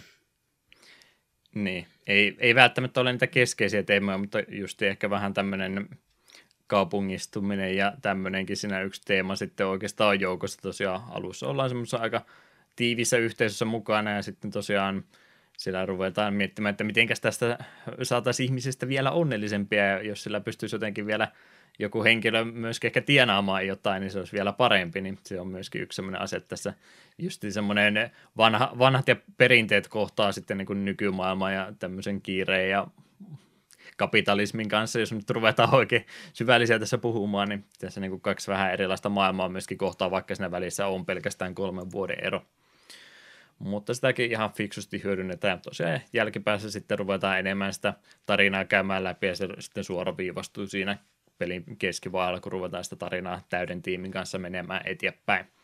Vähän tämmöinen pieni, pieni eroavaisuus tämä alu- ja loppuvaiheen kanssa tämän pelin ihan tarinan kehityksen kannalta.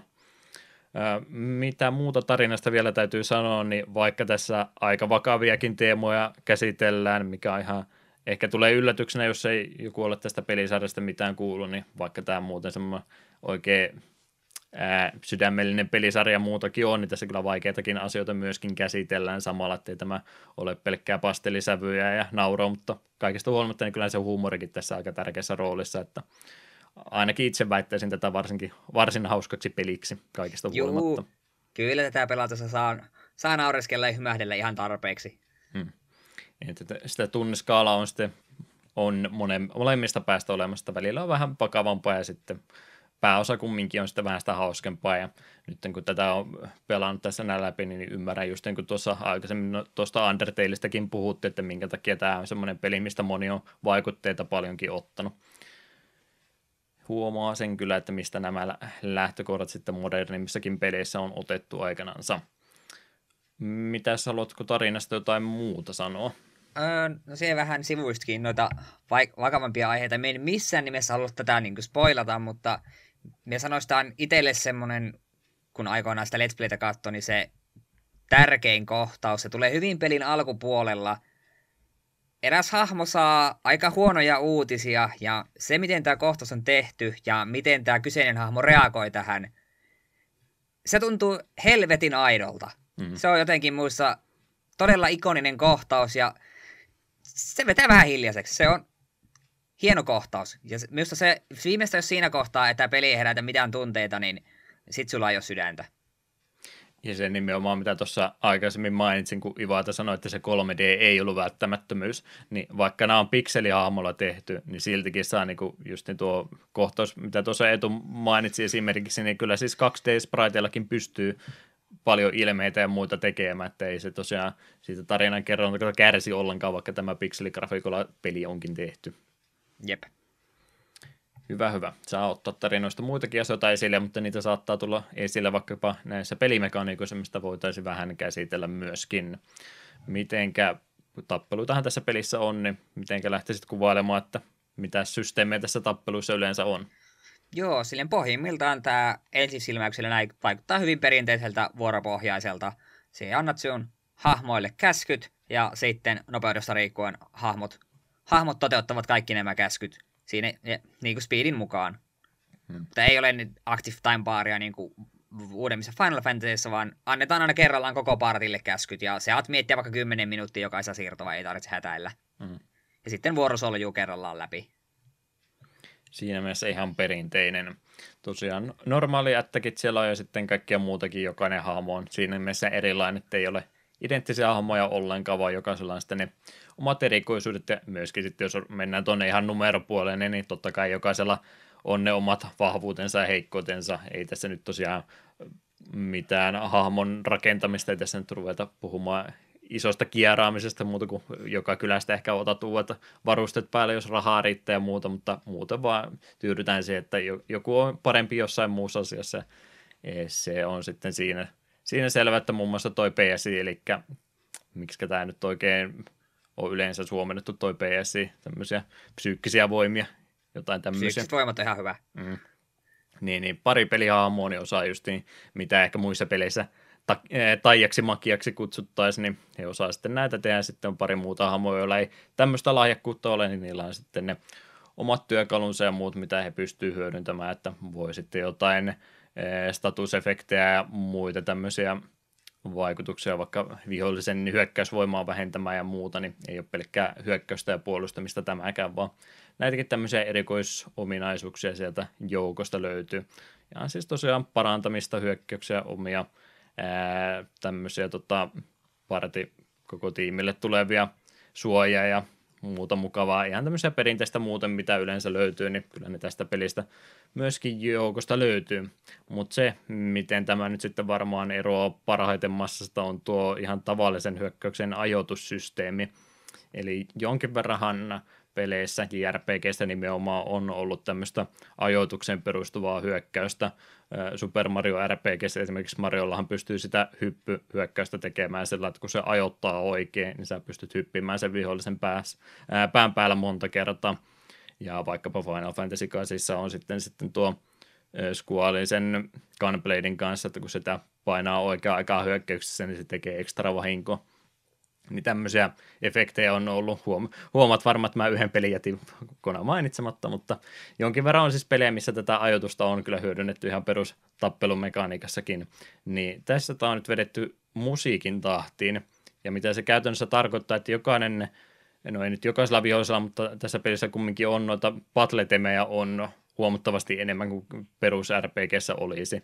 Ja se johtuu ihan siitä, että jokainen taustamusiikki, mitä noissa tappeluissa on, niin jokaisella on se oma piittinsä siellä taustalla. Ja kun sä rupeat sitä tavallista hyökkäystä ajoittamaan, niin se menee nimenomaan sen taustalla olevan musiikin rytmin mukaan siellä. Eli sä et voi ihan muuten vaan sitä huitoon menemään, miten sattuu, ja, tai vaikkapa aina samalla tavalla, vaan ja riippuen siitä, mikä musiikki sillä kyseisellä vihollisella on, niin sen mukaan täytyy myöskin tahdissa nuo hyökkäykset ajoittaa, ja se tuo kyllä mielestäni todella paljon lisää ekstraa tälle pelille, mikä muuten voisi ehkä jäädä vähän turhankin simppeliksi, niin heti kun vaan perusättäkkiä tehdään tällä eri tavalla, niin tästä tulee jo aika hieno systeemi. Joo, ja tämä on siinä mielessä kiva, että jos sä oot hyvä tuossa, niin se pystyt tekemään ihan kiitettävää määrää ylimääräistä damakea, mutta jos olet minun kaltainen tahmatassu, että ei tuo rytmi oikein löydy, niin ei se silti niin kuin pulassa ole. Että kyllä se ihan perusättäkeillä kun lyöt, niin kyllä sitä damagea saat läpi ihan yht, lähes yhtä hyvin. Mutta se on hmm. kuitenkin, että jos sä oot hyvä tuossa, niin se kuitenkin palkitsee siitä, mutta ei rankaise siitä, jos et osaa. Joo, ja se nimenomaan fiksusti tasapainotettu myöskin, eli se ensimmäinen lyönti, mikä siis tulee ihan automaattisesti, vaikka sä et yrittäisi mitään ajoittaa, niin se eka lyöntihän siitä tekee se valto-osan vahingosta. Eli jos et sä osaa sitten ajoittaa niitä loppua 15, eli näistä tulee siis 16 lyöntiä, mikä on se maksimikompo yhteensä, niin mitenhän mä nyt sanoisin, mulla ei nyt on numeroita ylhäällä, mutta mä sanoisin, että ainakin puolet vahingosta tulee jo siitä ekasta lyönnistä, ehkä joku 60 pinna, oltaisiko aika lailla kohdallansa tällä veikkauksella. 50-60 prosenttia vahingosta tulee jo sillä ekalla lyönnillä, ja loput tulee sitten, jos sä onnistut loppuasti kompon viemään, niin on se tietysti paljon vahingosta pois, mutta kuten Eetu sanoi, niin vaikka sulla olisi ihan rytmitajuton ihminen, niin kyllä sä tämän pelin pystyt pelaamaan läpi. Vähän se vaikeutuu toki, mutta niin vahinko tulee jo siitä ekasta lyönnistä kumminkin sisään. Jep, ja vaikka itse sanoinkin, että olin vähän tahmalassu, niin kyllä me välillä kuitenkin löysin sen rytmiä. Onko me parhaimmillaan 11 vai 12 asumaan päässyt ja tunsin oleni voittajaksi. Mm. Joo, ei Mario RPGstä kun tuossa puhuin, niin siinähän muistaakseni oli sellainen, että mitä pisemmälle se kompo menee, niin sitä tarkempi se ajoitus on, että se vaikeutuu koko ajan, niin tässä sitä ei kyllä ole. Että jos se rytmi vaan pysyy samana, niin kyllä se ajoituskin pysyy sitten samana, ettei se vaikeudu koko ajan, vaan jos sä pääset sen rytmin mukaan, niin kyllä se se 16kin siis loppupeleissä sitten sieltä helposti löytää, jos jaksaa vaan tarpeeksi kauan sitä samaa biisiä mm, vihollisena vastaan taistella, niin kyllä se ihan mahdollista on, ei ole mikään mahdottomuus.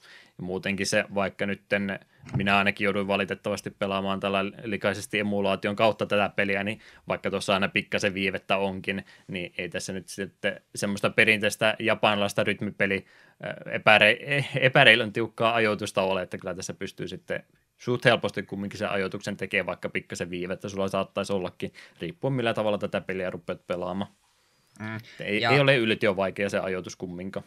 Mm, ja sen me haluan sanoa, että jos hintana siitä, että menette koko ajan maksimidamake on se, että pelissä on tolkuton määrä hyvää patlemusaa, niin me on valmis ihan hyville mielin tekemään vähän vähemmän damakea.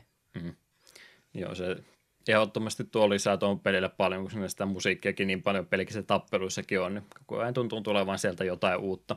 Ja niistä ajoituksista muutenkin ja sen vaikeudesta muutenkin, niin se alkupäähän on aika lailla semmoista tasaista tempoa ja biittiä, mikä siellä taustalla, että yleensä on semmoinen ihan tasainen rytmi, mitä sä painelet, niin sä saat sen 16 kompo.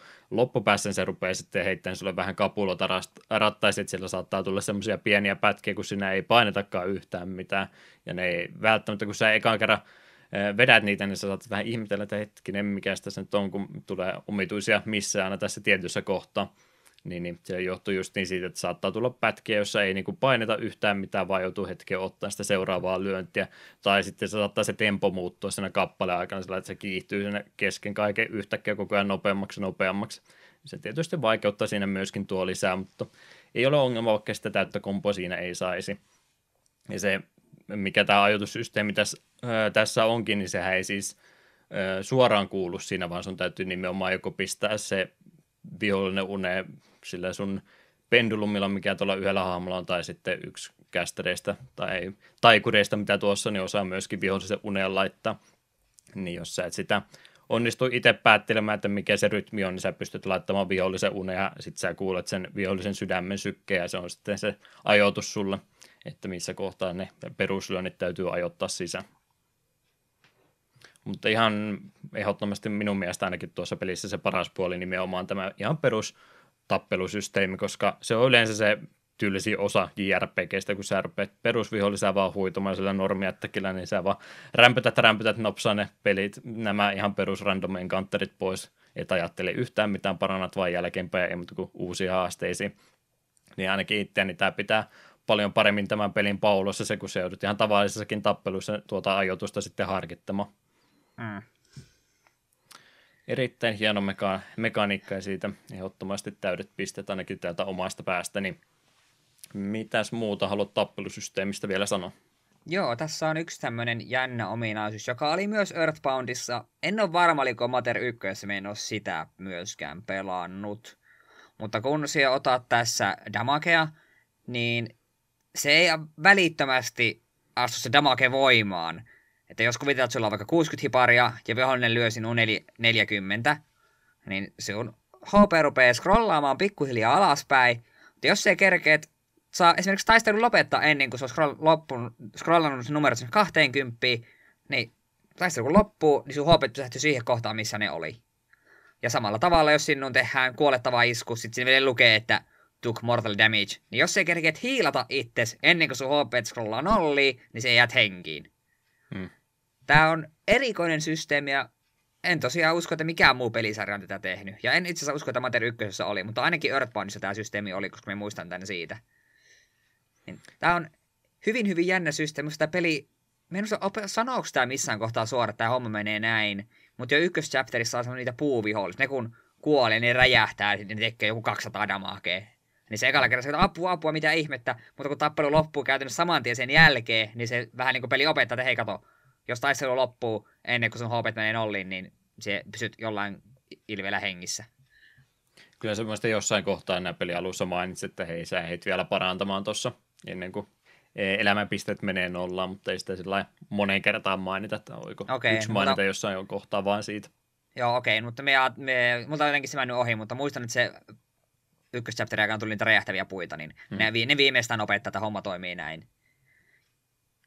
Joo, se tuo justiin siihen vuoropohjaisuuteen vähän lisää mukaan, koska yleensä se reaktio perinteessä JRPGssä, kun sä otat ison vahingon sisään, sä rupeat hiilaamaan sitä samaan tien pois heti seuraavalla mahdollisella vuorolla, niin tässä justiin voi sillä vähän kikkailla, kun sä sulle on laitettu niitä vihollisia sinne vastaan, mitkä niinku sä oikein säikät, että herra Jumala teki 300 vahinkoa muhun, no, että se on enemmän kuin mulla ei ole maksimi helat tällä hetkellä, mutta kun se ei sulta vähennetä kumminkaan heti pois, niin siinä voi justiin sitten miettiä, että okei, vedetäänkö me nyt Oolin taktiikalla sisään, että nyt vaan pistetään se vihollinen sieltä hengiltä äkkiä pois, että me saadaan tämä tappelu ohi ja ne pysähtyy se heltin scrollaaminen pois.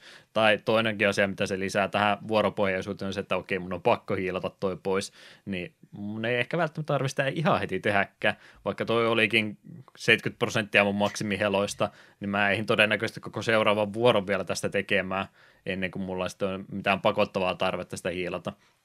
Ja Jep. siihen vielä sitten se päälle, että välillä se tulee se semmoinen mortalista hitti sieltä sisään, että okei, tämä tappaa mut nyt, niin vaikka on vuoropohjainen peli, niin sitten kun sä rupeat katsoa, että oo, 50 pinnaa helaa, niin tulee semmoinen panikki käydä niitä menuja läpi, että ää, ää, menet ja defendaat vaikka ja paranna nyt äkkiä vaan sieltä pois, kunhan päästään nopeasti siihen vuoroon, että mä saan hiilattua sen pois, niin se tuo siihen vuoropohjaisuutenkin sitten sen lisää, että okei, sä et voi ihan välttämättä bossitappelussa varsinkaan, niin et sä voi ihan vaan ootellakaan, että tässä nyt asiat tapahtuu, vaan välillä saattaa tulla kiire ihan sen takia, että sun täytyy se parannukset saada mahdollisimman nopsan sisään.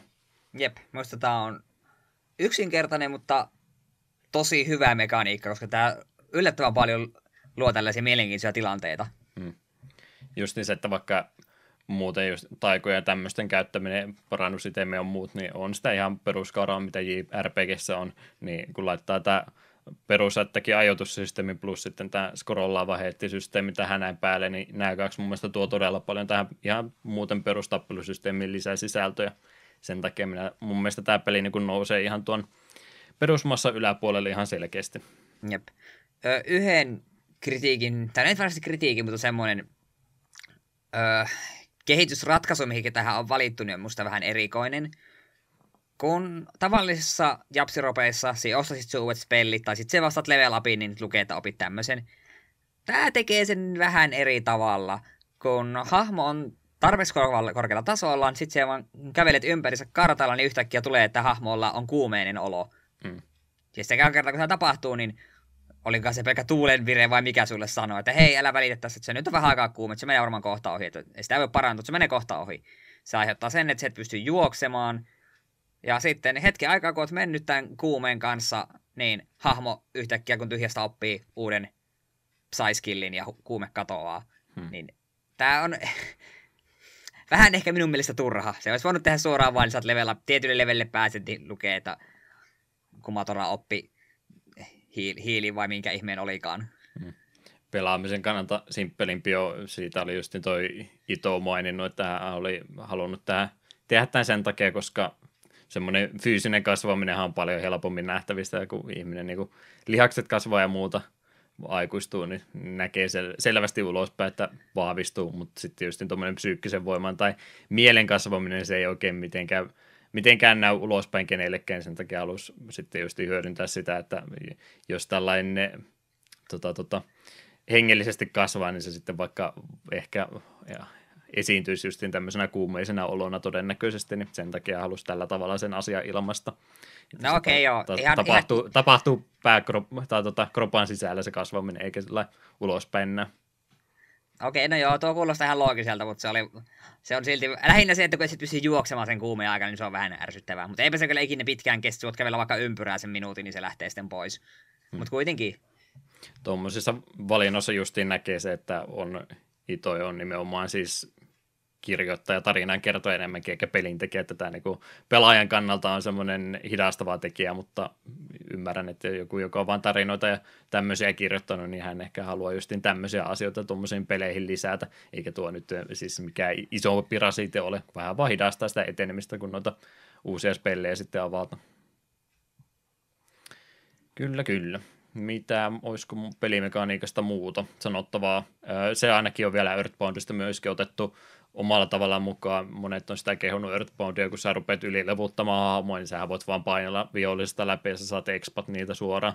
Niin Mater 3 ei saa suoraan niitä expoja, mutta sä pystyt kumminkin tuolla juoksu kun ollaan siis Overworldin alueella, niin sä pystyt juoksemaan vihollisesta suoraan läpi, ne vaan lentää komeassa kaaressa sun eeltä pois, että okei, okay, nämä, on, nämä on nyt niin pieniä, pieniä sinttejä, ettei me ruveta tappelemaan, niin kun oot tarpeeksi paljon leveleitä kerryttänyt tai lähdet vaikka Bacteria käymään jotain vanhempaa aluetta, niin sä voit vain juosta kaikesta läpi ja sun ei tarvitse tosiaan jäädä tappelemaan niitä vihollisia vastaan, mikä myöskin kannustaa sitten vähän niitä vanhoja alueita käymään läpi. Joo, tuo on ihan näppärä, koska se on monessa japsiropessa sitten se, että jos pitää vanhoilla alueilla mennä joku sidequesti tekemään, niin tulee random button, niin se on vähän se, ah, tää ei ole sen arvosta, kun tämä pelkästään taisteluun lataus niin kun hetki on pidempi kuin itse taistelu, ja expaa ja rahaa saa niin naurettaa vähän, niin en tee sillä yhtään mitään. Hmm. Kyllä, kyllä. Ja niistä, just se, kun tuon toi taas niin kyllä on kumminkin semmoinen pääalue tuossa pelissä, niin niitäkin hetkiä tulee yleensä, kun aina joutuu sinne kylään takaisin palaamaan ja sitten menemään seuraavaan paikkaan, niin siinä saattaa aina välillä olla niitä vihollisia, joita sä viimeksi tappelit, mitä vastaan viimeksi tappelit silloin 10 tuntia sitten, niin se on ihan mukava, että niistä voi vaan suoraan puskea läpi ja kierre niistä sitten kahta expaa sitten turhaa ottamaan, kun ei sitä mitään iluakaan enää ole. Se vielä pelimekaanikoista myöskin, että tässä oli siis toi inventori, Eli varusteet, mitä sulla on, niin on rajoitettu määrä, mitä sulla on slotteja. Mä oon sanonut aikaisemminkin, mä ymmärrän, että se monia ärsyttää. Mä tykkään, että tällä tavalla rajoittamalla niin saadaan pelinkin jotain lisää. Mua nämä rajoitettu inventorin määrä ei haittaa, mitenkään ei tuo haittaa. No kyllä se aina vähän ärsyttää, mutta kun niin monessa pelissä sen on tottunut elämään, niin ei se kauan jaksa ikinä kiusata. Äkkiä sen oppii sille, että joo, tuolle hahmolle tuon verran helttisen ja tuolle hahmolle tuon verran. Ja tuolla, tuolla sit, tuo hahmo on tuommoinen joka paikka höylä, mikä voi kantaa kaiken muun. Joo, se tuo on myöskin mun mielestä niille, kun tuossa neljä hahmoa on tämä partin koko pelin loppupäässä, niin ne kaksi, jotka osaa noita PSI-taikoja, ne kaksi hitainta hahmoa, ja ne, joilla ei niitä ole, niin ne on sitten ne kaksi nopeampaa hahmoa. Ja nyt tuossa mun, mun mielestä myöskin lisäarvoa näille kahdelle hahmolle sen takia, että ne pystyy sitten antaa niille ne parannusytemit ja muut tämmöiset heille pelkästään, niin kannattaa vähän miettiä tuota inventorin käyttämistä, että mitä kenellekin antaa, kun se ei ole vain semmoinen yksi iso ekavekarasäkki, mihinkä kaikki mahdollinen mahtuu peliä varrelta, vaan täytyy vähän miettiä, että kenelle antaa mitäkin. Mm. Ja se siinä mielessä tuo on ihan hyvä systeemi, just tuolla, kun sun pitää oikeasti miettiä, että kenelle se heltti sinne annat. Sulla ei kaikilla hahmolla ole 99 high potion niin kuin taskuja, vaan sillä tuo saat olla, että oho, me sen muistanut antaa Dusterille yhtä ainutta helttesiin, että tämä bossitappelu. Niin sitten saattaa sen tilanteen, että perkele, minä, minä mokasin jossain kohtaa. Kyllä, kyllä saadaan noita pelimekanikkoja vielä jotain asioita myöhemmin ottaa esille, jos mieleen tulee. Tosiaan grafiikoistakin ehkä äkkiä voitaisiin jotain nopeasti mainita. Tosiaan 3Dstä hyppy 2D-grafiikkaa ja näin nyt kun ruvetaan tämmöistä peliä 2018 pelaamaan, niin ollaan kiitollisia siitä, että meillä on kaunis 2D-peli kyseessä eikä semmoinen alkupäin 3D, mitä silloin aikanaan tuli, että varmaan voitolle tässä nyt kumminkin jäätiin, vaikka käytännössä downgrade tästä pelistä tulikin, kun hypättiin takaisin pikselitaiteeseen, mutta kyllähän toi hyvältä näyttää. Juu, se on nättiä 2Dtä. Hyvin samalta näyttää mitä Earthboundikin. Hmm. Resoluutio on tietysti GPAlla pikkasen pienempi, että mä kattelin Earthboundista kuvaa, niin katselin, että oho, tässä näkee aika paljon enemmän ympärillensä, että GPAlla ei hirveästi, hirveästi ympärillensä kerralla näe, kun on haluttu kumminkin mahdollisimman paljon niistä pikselihahmoistakin esille ottaa, että vaikka vähän ilmeitä tai muita näkee, niin se on aika lähelle zoomattu niitä pelihahmoja, mutta siitä huolimatta niin ei se tämmöisessä vuoropohjassa JRPGssä mitään haittaa. Jep. Hyvältä näyttää siis tuo peli GPAn rajoituksista huolimatta. Ää, musiikki. Kuten mainittu, niin oli se tärkeä osa tätä peliä monessa, monessa eri mielessä. Ja Shoko Sakai oli henkilö, joka on tästä musiikista vastuussa ollut. Earthbound, tai anteeksi, Mater 1. kakkosessa oli ilmeisesti joku eri säveltäjä ollut, mitä nyt en valitettavasti mennyt ylös ottamaan, niin oli ilmeisesti henkilöllä, joka oli kaksi edellistä osaa tehnyt, niin oli muita velvollisuuksia, niin täytyy sitten ottaa semmoinen henkilö tätä peliä varten, jolla oli sitten kaikki aika keskittyä vain ja ainoastaan tähän peliä ihan aiheestakin, koska tässä pelissä ainakin Soundplayerin mukaan 250 eri kappaletta, mikä on aivan tajuton määrä niin GPA-peliä varten.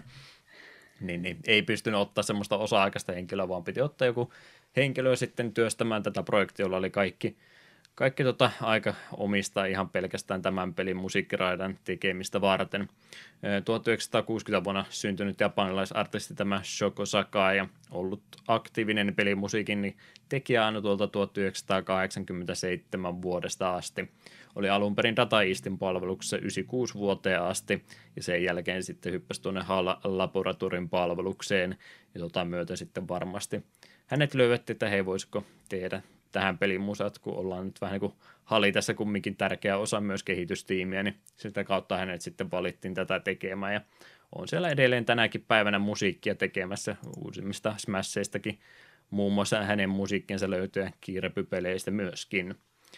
Joo, tosiaan mahdottoman iso soundtrack on ja onko siitä mitään muuta kuin hyvää sanottava? Vain ja ainoastaan hyvää sanottavaa. Mm ainoa huono sanottava, mitä on, niin se ei joudu hänen työnsä laadusta, vaan GPAn rajoitteista, koska GPAhan nyt ei valitettavasti kuulosta ihan yhtä hyvältä kuin Super Nintendo, mihinkä tämä laite kumminkin on verrattavissa. Niin GPA-pelejä kun pelaan, niin siellä on se semmoinen tietty taustasuhina aina. Johtuu siitä ihan kun ne kappaleet on kumminkin mahdollisimman pienen tilan pakattu, niin se ihan laatu, millä ne kappaleet siellä on, niin se jättää pikkusen toivomisen varaa, mutta siis itse ihan miten tämä koko musiikkiraita on kokonaisuudessaan tehty, niin kyllähän tämä ihan timanttistandardia on, että ei se tästä oikein paljon paremmaksi menekään. Mm. Teemoja löytyy kovastikin ja se just niin kuin tuo tappelusysteemikin vaatii, että on paljon noita eri musiikkia ihan pelkkien tappelut tekee aikana, niin sen takia tuo koko soundtrack on sitten painunut, paisunut näinkin isoksi, mutta se on ihan hyvä. Koko ajan kun sä pelissä eteenpäin, niin tuntuu aina tuleva jotain uutta, uutta maisemaa ja uutta musiikkiakin sinne vielä samalla, niin kannustaa pelaamaan aina vaan eteenpäin ja löytämään sitten, että mitä siellä seuraavan kulman takana mahtaakaan olla. Ja just se, kun on noin paljon tätä musiikkia, niin siellä on semmoisia tiettyjä biisejä, mitkä soi ehkä vaan kerran jossain tietyssä paikka ja vähän tuhlaavaistahan se on, mutta nostan hattua siitä, että ollaan näinkin paljon vaivaa tätä peliä varten nähty. Mm. 10 kautta 10 siis musiikeille. Mites tuo vaikeustaso ton pelin kanssa? On liian helppo, liian vaikea, mitenkä yleensä olet JRPGn kanssa mieltä, että Expo-pohjaisia ja sun muita nämä pelit yleensä, ja ne mitä enemmän levuuta hahmoa, niin tuntuu helpottuvankin, niin se tasapainon löytäminen saattaa välillä olla vähän vaikeaa, että se aaltoilee yleensä liian helposta liian vaikeeseen, mutta ollaanko me jotain kultaista keskitietä tämän kanssa löydetty? No, minun näkökulma on, että täydellinen japsiropen vaikeusaste on semmoinen, että se on optimoimalla mentävissä ilman grindausta, mutta pienellä grindauksella saat aina pienen edun. Että jos tuntuu, että tämä bossi ei nyt kaadu, niin grindaat parikymmentä minuuttia ja sitten se meneekin huomattavasti mukavaa. Minusta se on minulle se optimi. Minusta on ihan kiva aina välillä jäädä 10-80 minuutiksi ottamaan vähän levuja. Ja en ole tätä Mater 3 nyt vielä loppuun kerännyt pelata, mutta sen verran, mitä me on kerännyt, niin minun mielestä tässä tämä vaikeusaste on ollut aika hyvä.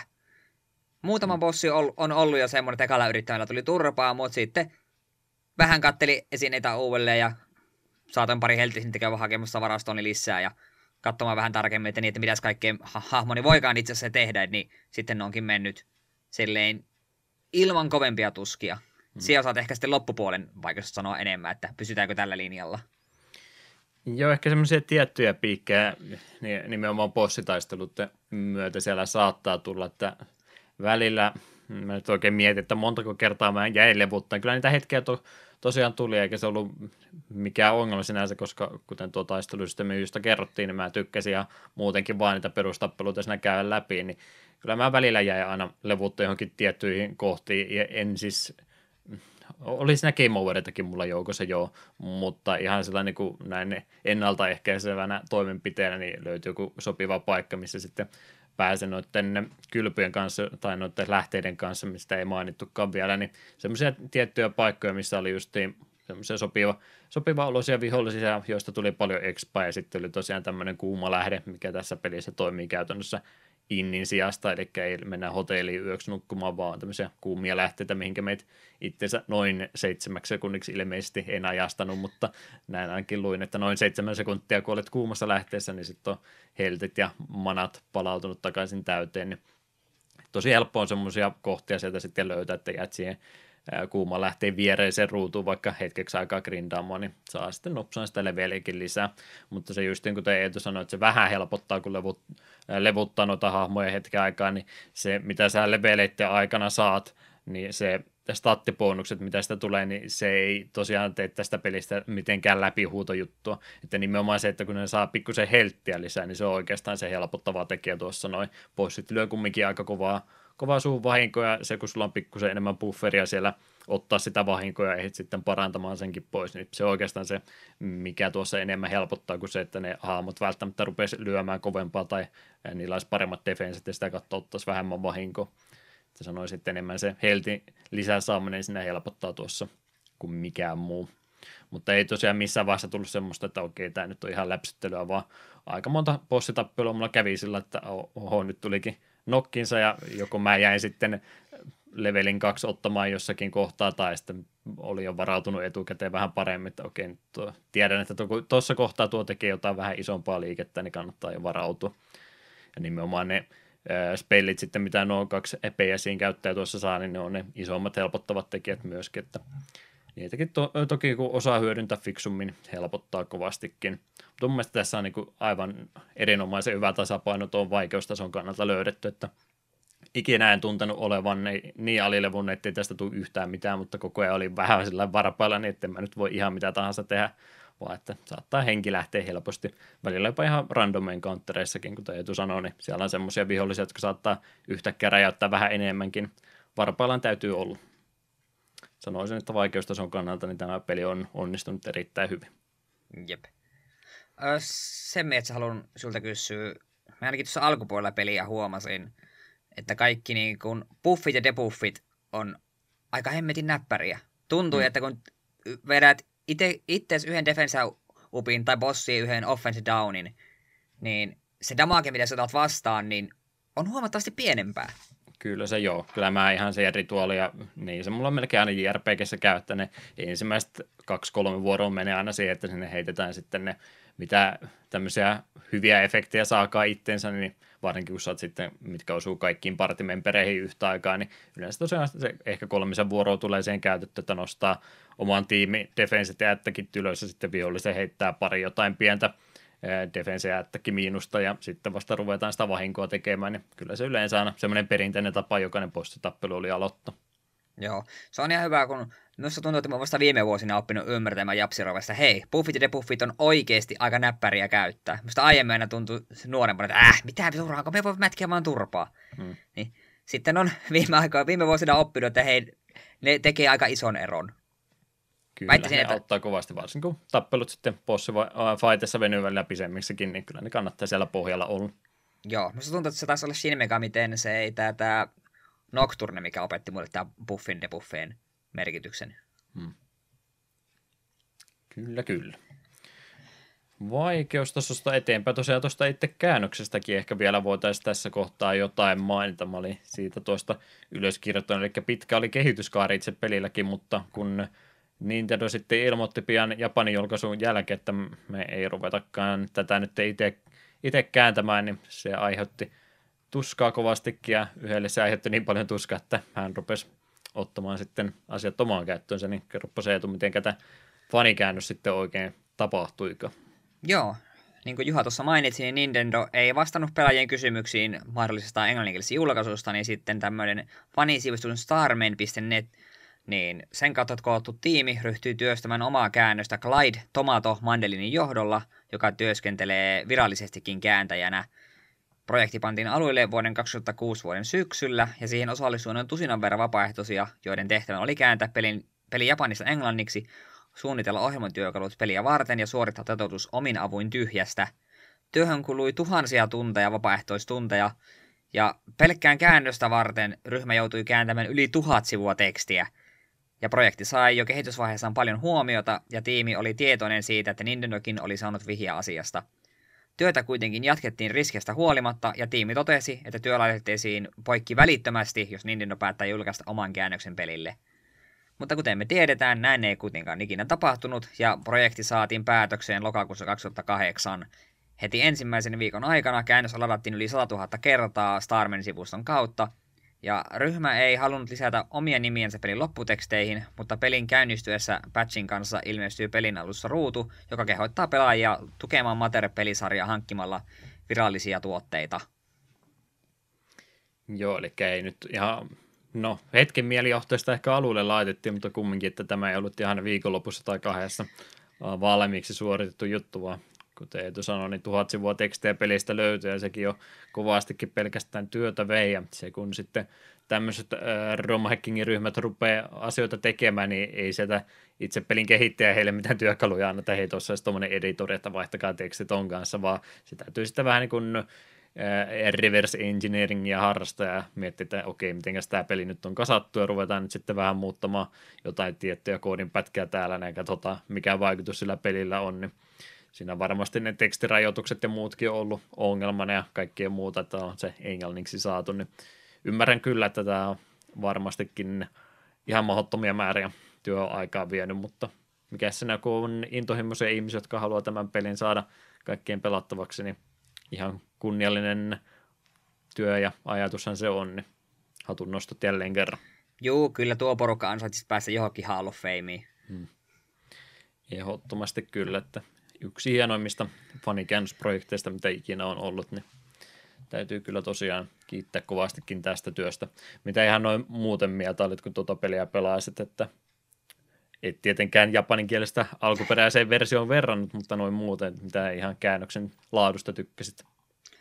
No sen verran, mitä nyt on kerennyt pelata, niin kyllä minun mielestä käännös on ollut varsin osuva, että jos en tietäisi, että on fanikäännös, niin en osaisi eikä epäillekään. Voisin, ihan hyvin voisin nähdä tämän niin virallisenakin käännöksenä. Mm. Joo, sitähän ne kyllä tarjosi nimenomaan niin, että hei, tässä olisi meillä valmis, valmis tota versio tästä pelistä, että please julkaiskaa se nyt sitten, mutta ei ole siihen, siihen syöttiin Nintendo vieläkään tarttunut, niin tämmöinen oli nyt sitten oma versio, että ei, ei saatu virallista, mutta ihan siis laadukkaalta ja ihan verrattavissa viralliseen käännökseen, kuten mainittiin, niin toi Mandelin on siis ihan, ihan ammatikseen animesarjoja ja pelejä Japanista Englantiin kääntävä henkilö, niin kyllä siis työlaatu on ihan ammattimaisen näköistä ja muutama kirjoitusvirre siellä kuulemma jossain välissä ollut. Itse en niitä spotannut, mutta se nyt on ehkä hiusten halkomista jälleen kerran, jos siellä kaksi kirjainta on koko peli aikana väärin ollut, niin muuten nyt ihan, ihan erittäin laadukas työn jälki tässä pelkästään käännöksessä oli, ja ei, ei siitä ole minulla ainakaan yhtään mitään valittamisen aiheesta. Jep, ei minullakaan. Hyvin tehty työ ehdottomasti. No, ei tämä vielä hetki miettiä, olisiko mitään muuta pelistä sanottavaa sitä miettiessä, niin et voisi kertoa noin muut osat, miten tuo Mater-pelisarja oikein aikanaan se julkaisti.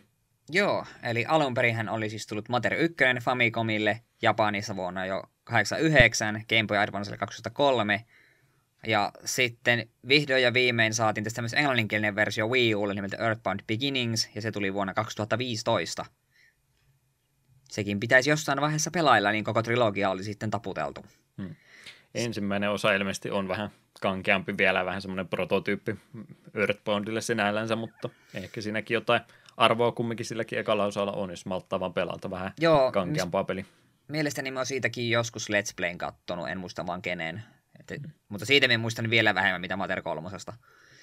Sitten tämä ehkä tunnetuin osa, Earthbound, eli joka myös Mater 2 tunnetaan, tullut Super Nintendolle Game Boy Advancelle Japanissa 94 ja Pohjois-Amerikassa 95. Ja varmaan tullut Eurooppaan kanssa samaan aikaan. Joo, sitä ei luvaa. Ylhäällä tuossa missä niin en laittanut. Joo, ja sitten tämä aiemmin mainittu ö, Game Boy Advancen paketti, joka tuli vuonna 2003, jossa oli Mater 1 ja 2, niin tosiaan 2003. Tuokin, jos olisi julkaistu Euroopassa, niin ihan mielellään ottaisin kokoelmaani. Mm. Niistä on niitä Repro-kasetteja uudelleen tehtyjä kasetteja olemassa, mihinkä on paitsi kyllä laitettu, mutta virallista versiota ei ole. Ja toi oli just toi ykkösen ja kakkosen, kun sitä mainostettiin Japanissa, niin se oli sen myötä myöskin mainostettiin, että hei, me ollaan ruvettu kolmostakin tekemättä. Olkaa iloisi. Ja kansa oli iloinen. Mm. Kolme vuotta siinä meni, mutta tuli kumminkin. Jes, semmoinen on Mater-pelisarja historia ja ilmeisesti ainakin, mitä Sikeossa toi, toi on itse sanonut, niin ei, ei ole hänellä mitään halua enää neljättä osaa tehdä ja ihan tietysti aina hyviä pelisarjoja toivoisi lisää osia näkevänkin, mutta omin sanoinsa mukaan niin hän on tyytyväinen siihen, että kolme, kolme osaa oli tullut tehtyä ja samaan aikaan tota, kun tätä pelisarjaa teki, niin hänellä oli nuori tytär siinä vaiheessa vielä. Ja tuntui, että hän niin kuin, ei suorasti eikä hänelle sitä tehnyt, mutta kumminkin ajatusmaailma oli vielä siinä nuoren tytön kasvattamisessa. Ja nyt on tosiaan jo tyttökin jo täysikäinen ja itse on jo eläkeikäinen, niin ei, ei ole hänellä mitään palaavaa halua enää palata videopelejä tekemään, että se oli sen ajan pro, projekti, jossa nyt tähän mukaan lähtisi, niin se olisi sitten niin kuin ihan vaan velvollisuuden tunteesta tai sitten rahan tekemisestä vaan kyse, eikä siitä semmoista omasta palaavasta halusta tehdä. Ja kyllähän tuommoiselle ta- taiteelliselle henkilölle tietysti aina helpompi, kun pääsee tekemään ihan omilla ehdoilla asioita, eikä sen takia, että joku Nintendo tai muu sitten haluaa, että hei, nyt pyrin tätä rahaa, pistetään Modern käynti. Mm. Että nämä on kumminkin semmoisia omia kokonaisuuksia nämä peliä. Ei tässä nyt Mater 3 jälkeen mitään cliffhangeria jätetty neloista varten sinänsä, että ihan tyytyväinen olet, että tässä on kolme hyvää peliä. Ilmeisesti okei, okay, anteeksi, en ole vieläkään Earthboundia pelannut, mutta kumminkin kolme hyvää peliä kumminkin tässä on ulos saatu, niin ei sitä nyt enempää tarvitse pyytää välttämättä. Ei niitä jokaista pelisarjaa, vaikka monet on sitä mieltä, että pitäisi vain jatkoosia ja jatkoosien perään tehdä, mutta minun mielestä ihan hyvä, että tässä on kolme peliä ja ei tarvi neljättä olla. Joo, me on kanssa sitä mieltä, että ei, niin kuin, ei väkisin tarve kaikkia pelisarjoja pitkittää. Tämä on, tässä on trilogia. Me silloin joskus taisin sanoa, tai en ole varmaan äänessä sanonut, että esimerkiksi Shovel Knight on sellainen hyvä esimerkki, että minun mielestä ei ikinä tarvitse tulla Shovel Knight kakkosta, kun se ykkönen on, se on toimiva, hyvä paketti, ja meidän, minun on vaikea nähdä, miten, mikä jatkossa voisi niin mennä ylemmäksi, niin se toimii omana itsensä teoksenaan. Joskin, jos kakkonen tulisi, niin totta kai me sen heti ostaisin. Hmm. Joo, se, sehän se on huono, että ollaan tyytyväisiä tähän, mutta jos jatkoosa tulee, niin me ennakkotilataan se saman tien. Kyllä. Olemme osa syytä tähän jatkoosia ongelmaan selvästikin. Kyllä, kyllä. No, sitten se totuuden hetki, mitenkäs nyt sitten kaikki muukin nyt mielestä ehdottomasti pois, jos jotain en muistanut ylös kirjoittaa, niin suosittelu vai ei? Tarvitko sinun edes kysyä?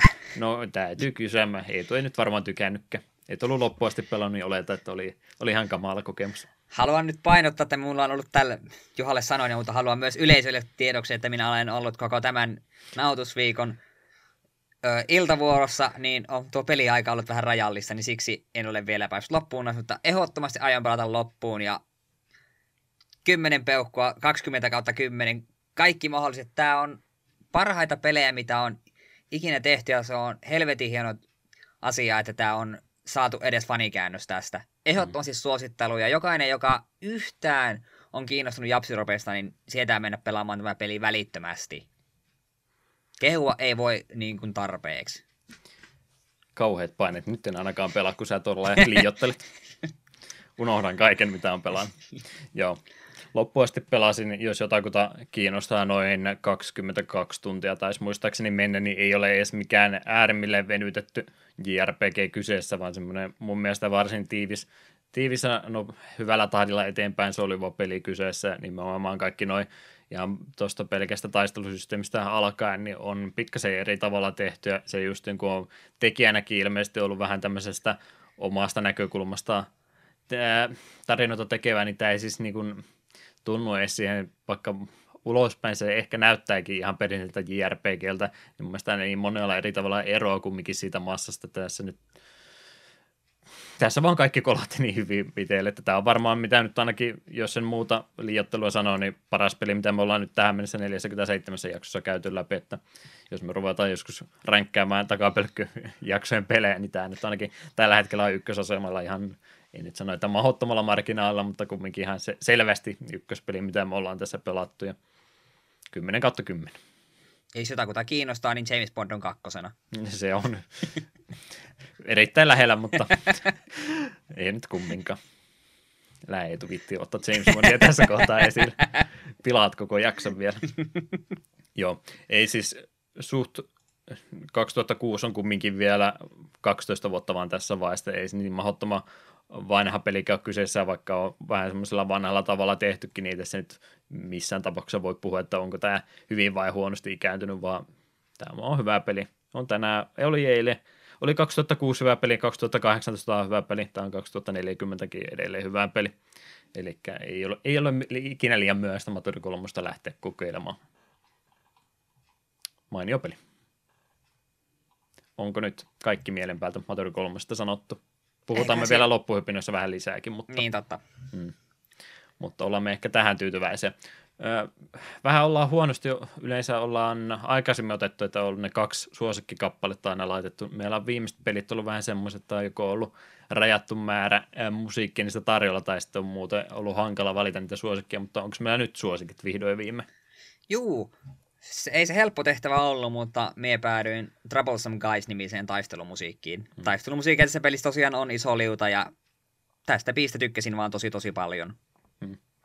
Jes, mä olin sitten tuon Love ottanut, mä nyt rupean näin herkistelemään kovastikin tässä näin, mutta tosiaan halusin tuommoisen vähän tota, hidastempoisemman kappaleen tähän ottaa, ja Earthboundista löytyy myöskin se oma semmoinen, mikähän se on, onko se Eight Melodies vai mikä se on sen yksi tota, tärkeimmistä kappaleista, mikä Earthboundissa on, ja se olisi nimenomaan sävelletty sillä ajatuksella, että se täytyy olla niin simppeli, että lapsi pystyy oppimaan se yhdellä kädellä soittamalla, että se on semmoinen aika aika simppeli kappale, mutta kumminkin erittäin mukaansa vetävä, ja tämä Love Theme on sitten Mater 3 versio siitä, että myöskin simppeli kappale, mikä monessa flashbackissa ja muussa tuon kap- ää, pelin aikana soi monessa paikkaa, ja varmaan jos yksi kappale täytyy esille nostaa, niin se on sitten minun mielestä tämä.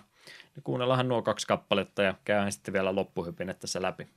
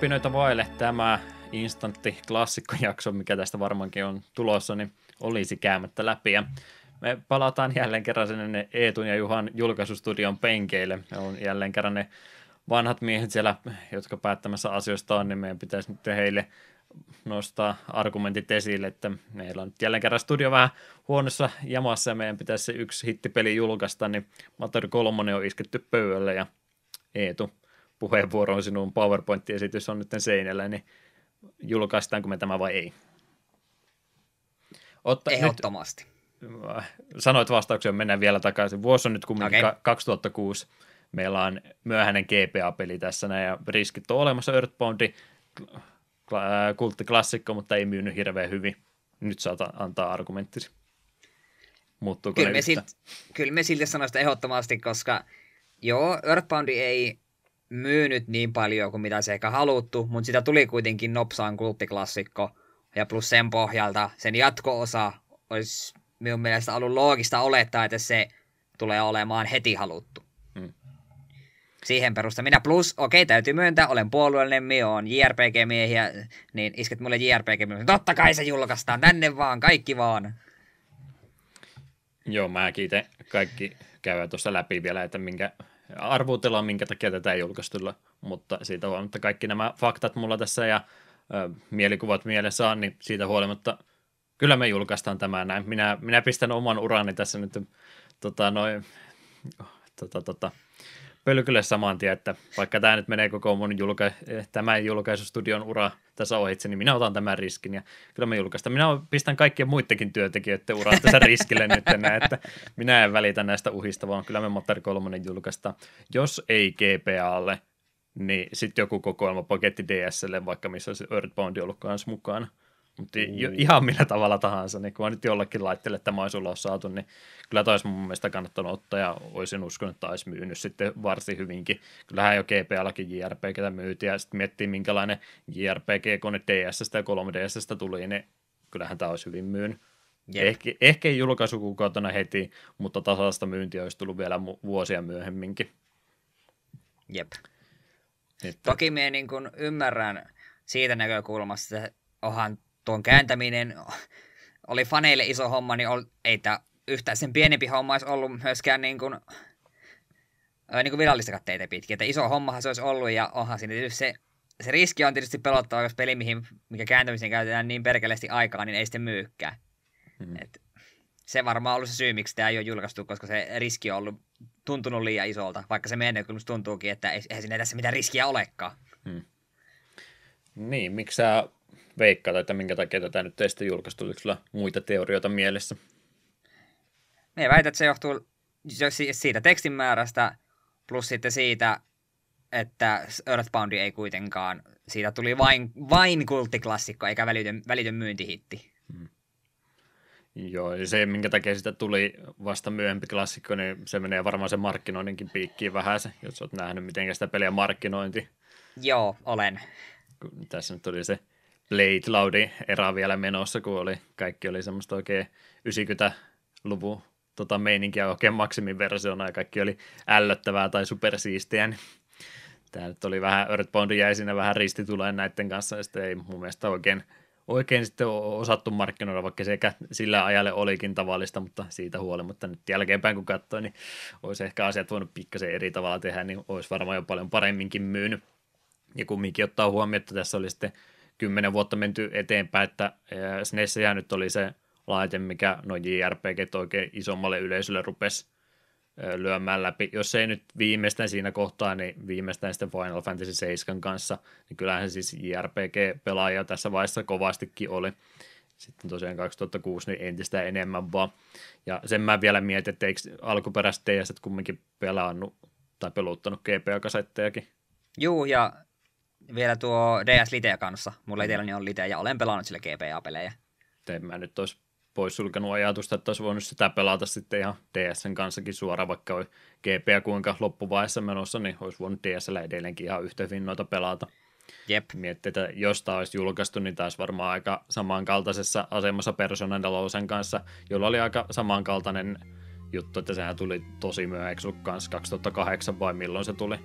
Pleikkari 2 oli jo ihan viime metreillä ja vähän siitä ylittekin ja siitä huolimatta Persona 4 myi ihan hirmuisesti ja se toi ihan mahdottoman lisäpuusti Atluksen, Atluksen tota, R-Hasammio ja paljon muitakin pelejä sai sitä kautta rahoitettua, niin jos tämä olisi julkaistu, niin mä veikkaan, että olisi aika, aika samanlaisen efektin saanut kyllä aikaiseksi tämä Motori 3. Mm. Että harmi sinänsä. On se siis itse, eihän tämä siis ole semmoinen, kun miettii mitä Japanin juttuja on, niin siellä on sitä Japanin ominaisuutta, jon, omituisuuksia siis nimenomaan jonkin verran siinä pelissä kumminkin. Siinä ne, tota, ei puhuttu niistä machi-chipseistä ollenkaan. Joo, Tässä semmoinen tietty, tietty tota, seitsemän vai kahdeksan tota, haamon kavalkaadin, mitkä on, okei, okay, ne on nimenomaan yritetty tasapainottaa, ne on semmoisia vähän niin kuin sukupuolettomia tota, oma rotuunsa täällä maailman joukossa, mutta ne näyttää vähän semmoisilta ristiinpukeutuvilta miehiltä, anteeksi nyt vaan kun mä sanon asiat tällä tavalla, mutta ne näyttää kumminkin vähän semmoiselta.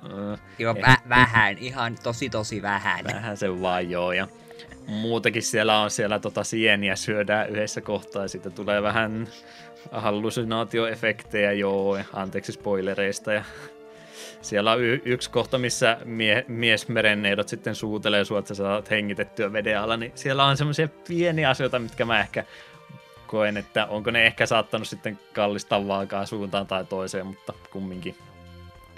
Joo, ne voi olla, että ne on vähän aiheuttanut sellaista silmien siristelyä, että anteeksi mitä. Mm. Muuten siis aika, aika kevyt semmoinen. Ja Earthboundihan oli paljon semmoinen länsimaisemman näköinen teemalta ja muut, että tämä Matori 3 pikkusen, to, pikkusen toista Japanin omituisuutta takaisinpäin, mutta kumminkin ei sitä nyt no. tänä päivänä enää niin paljon edes katsotakaan semmoisen perä. Niin, no on Earthboundissakin omat omituisuutensa. Hmm. Joo, että pieniä ongelmia tekijöitä siinä on, mutta kyllä se on varmaan se myöhäinen, myöhäinen tota julkaisu ja tosiaan sitten ne resurssit, mitä se lokalisointi olisi mennyt, niin varmaan ne kaksi tärkeintä tekijää ollut ja kaikki muusta ehkä lisää siihen päälle pistetty, mutta harmi siitä huolimatta. Kyllä tämä olisi sietänyt sitten julkaista ihan virallisestikin. Mm. Jos ei tosiaan GPA-versio on sitten joku DS-paketti vaikkapa. Niin, niin.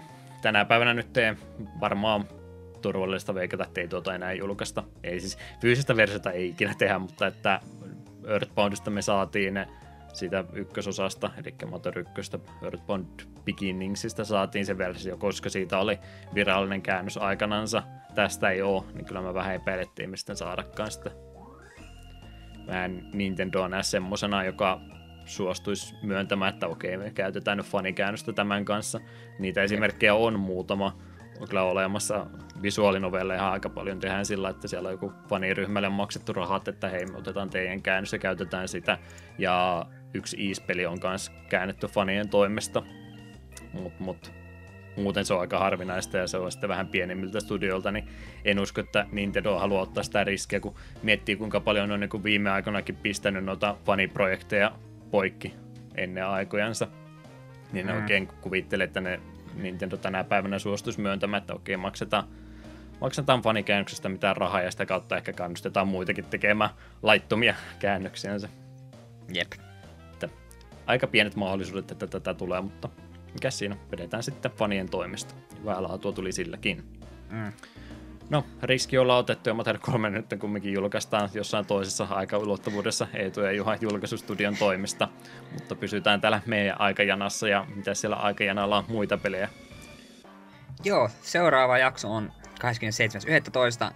Beneath the Steel Sky. Sitten mennäänkin jo pitkälle joulukuuta, 11.12. Gunstar Heroes.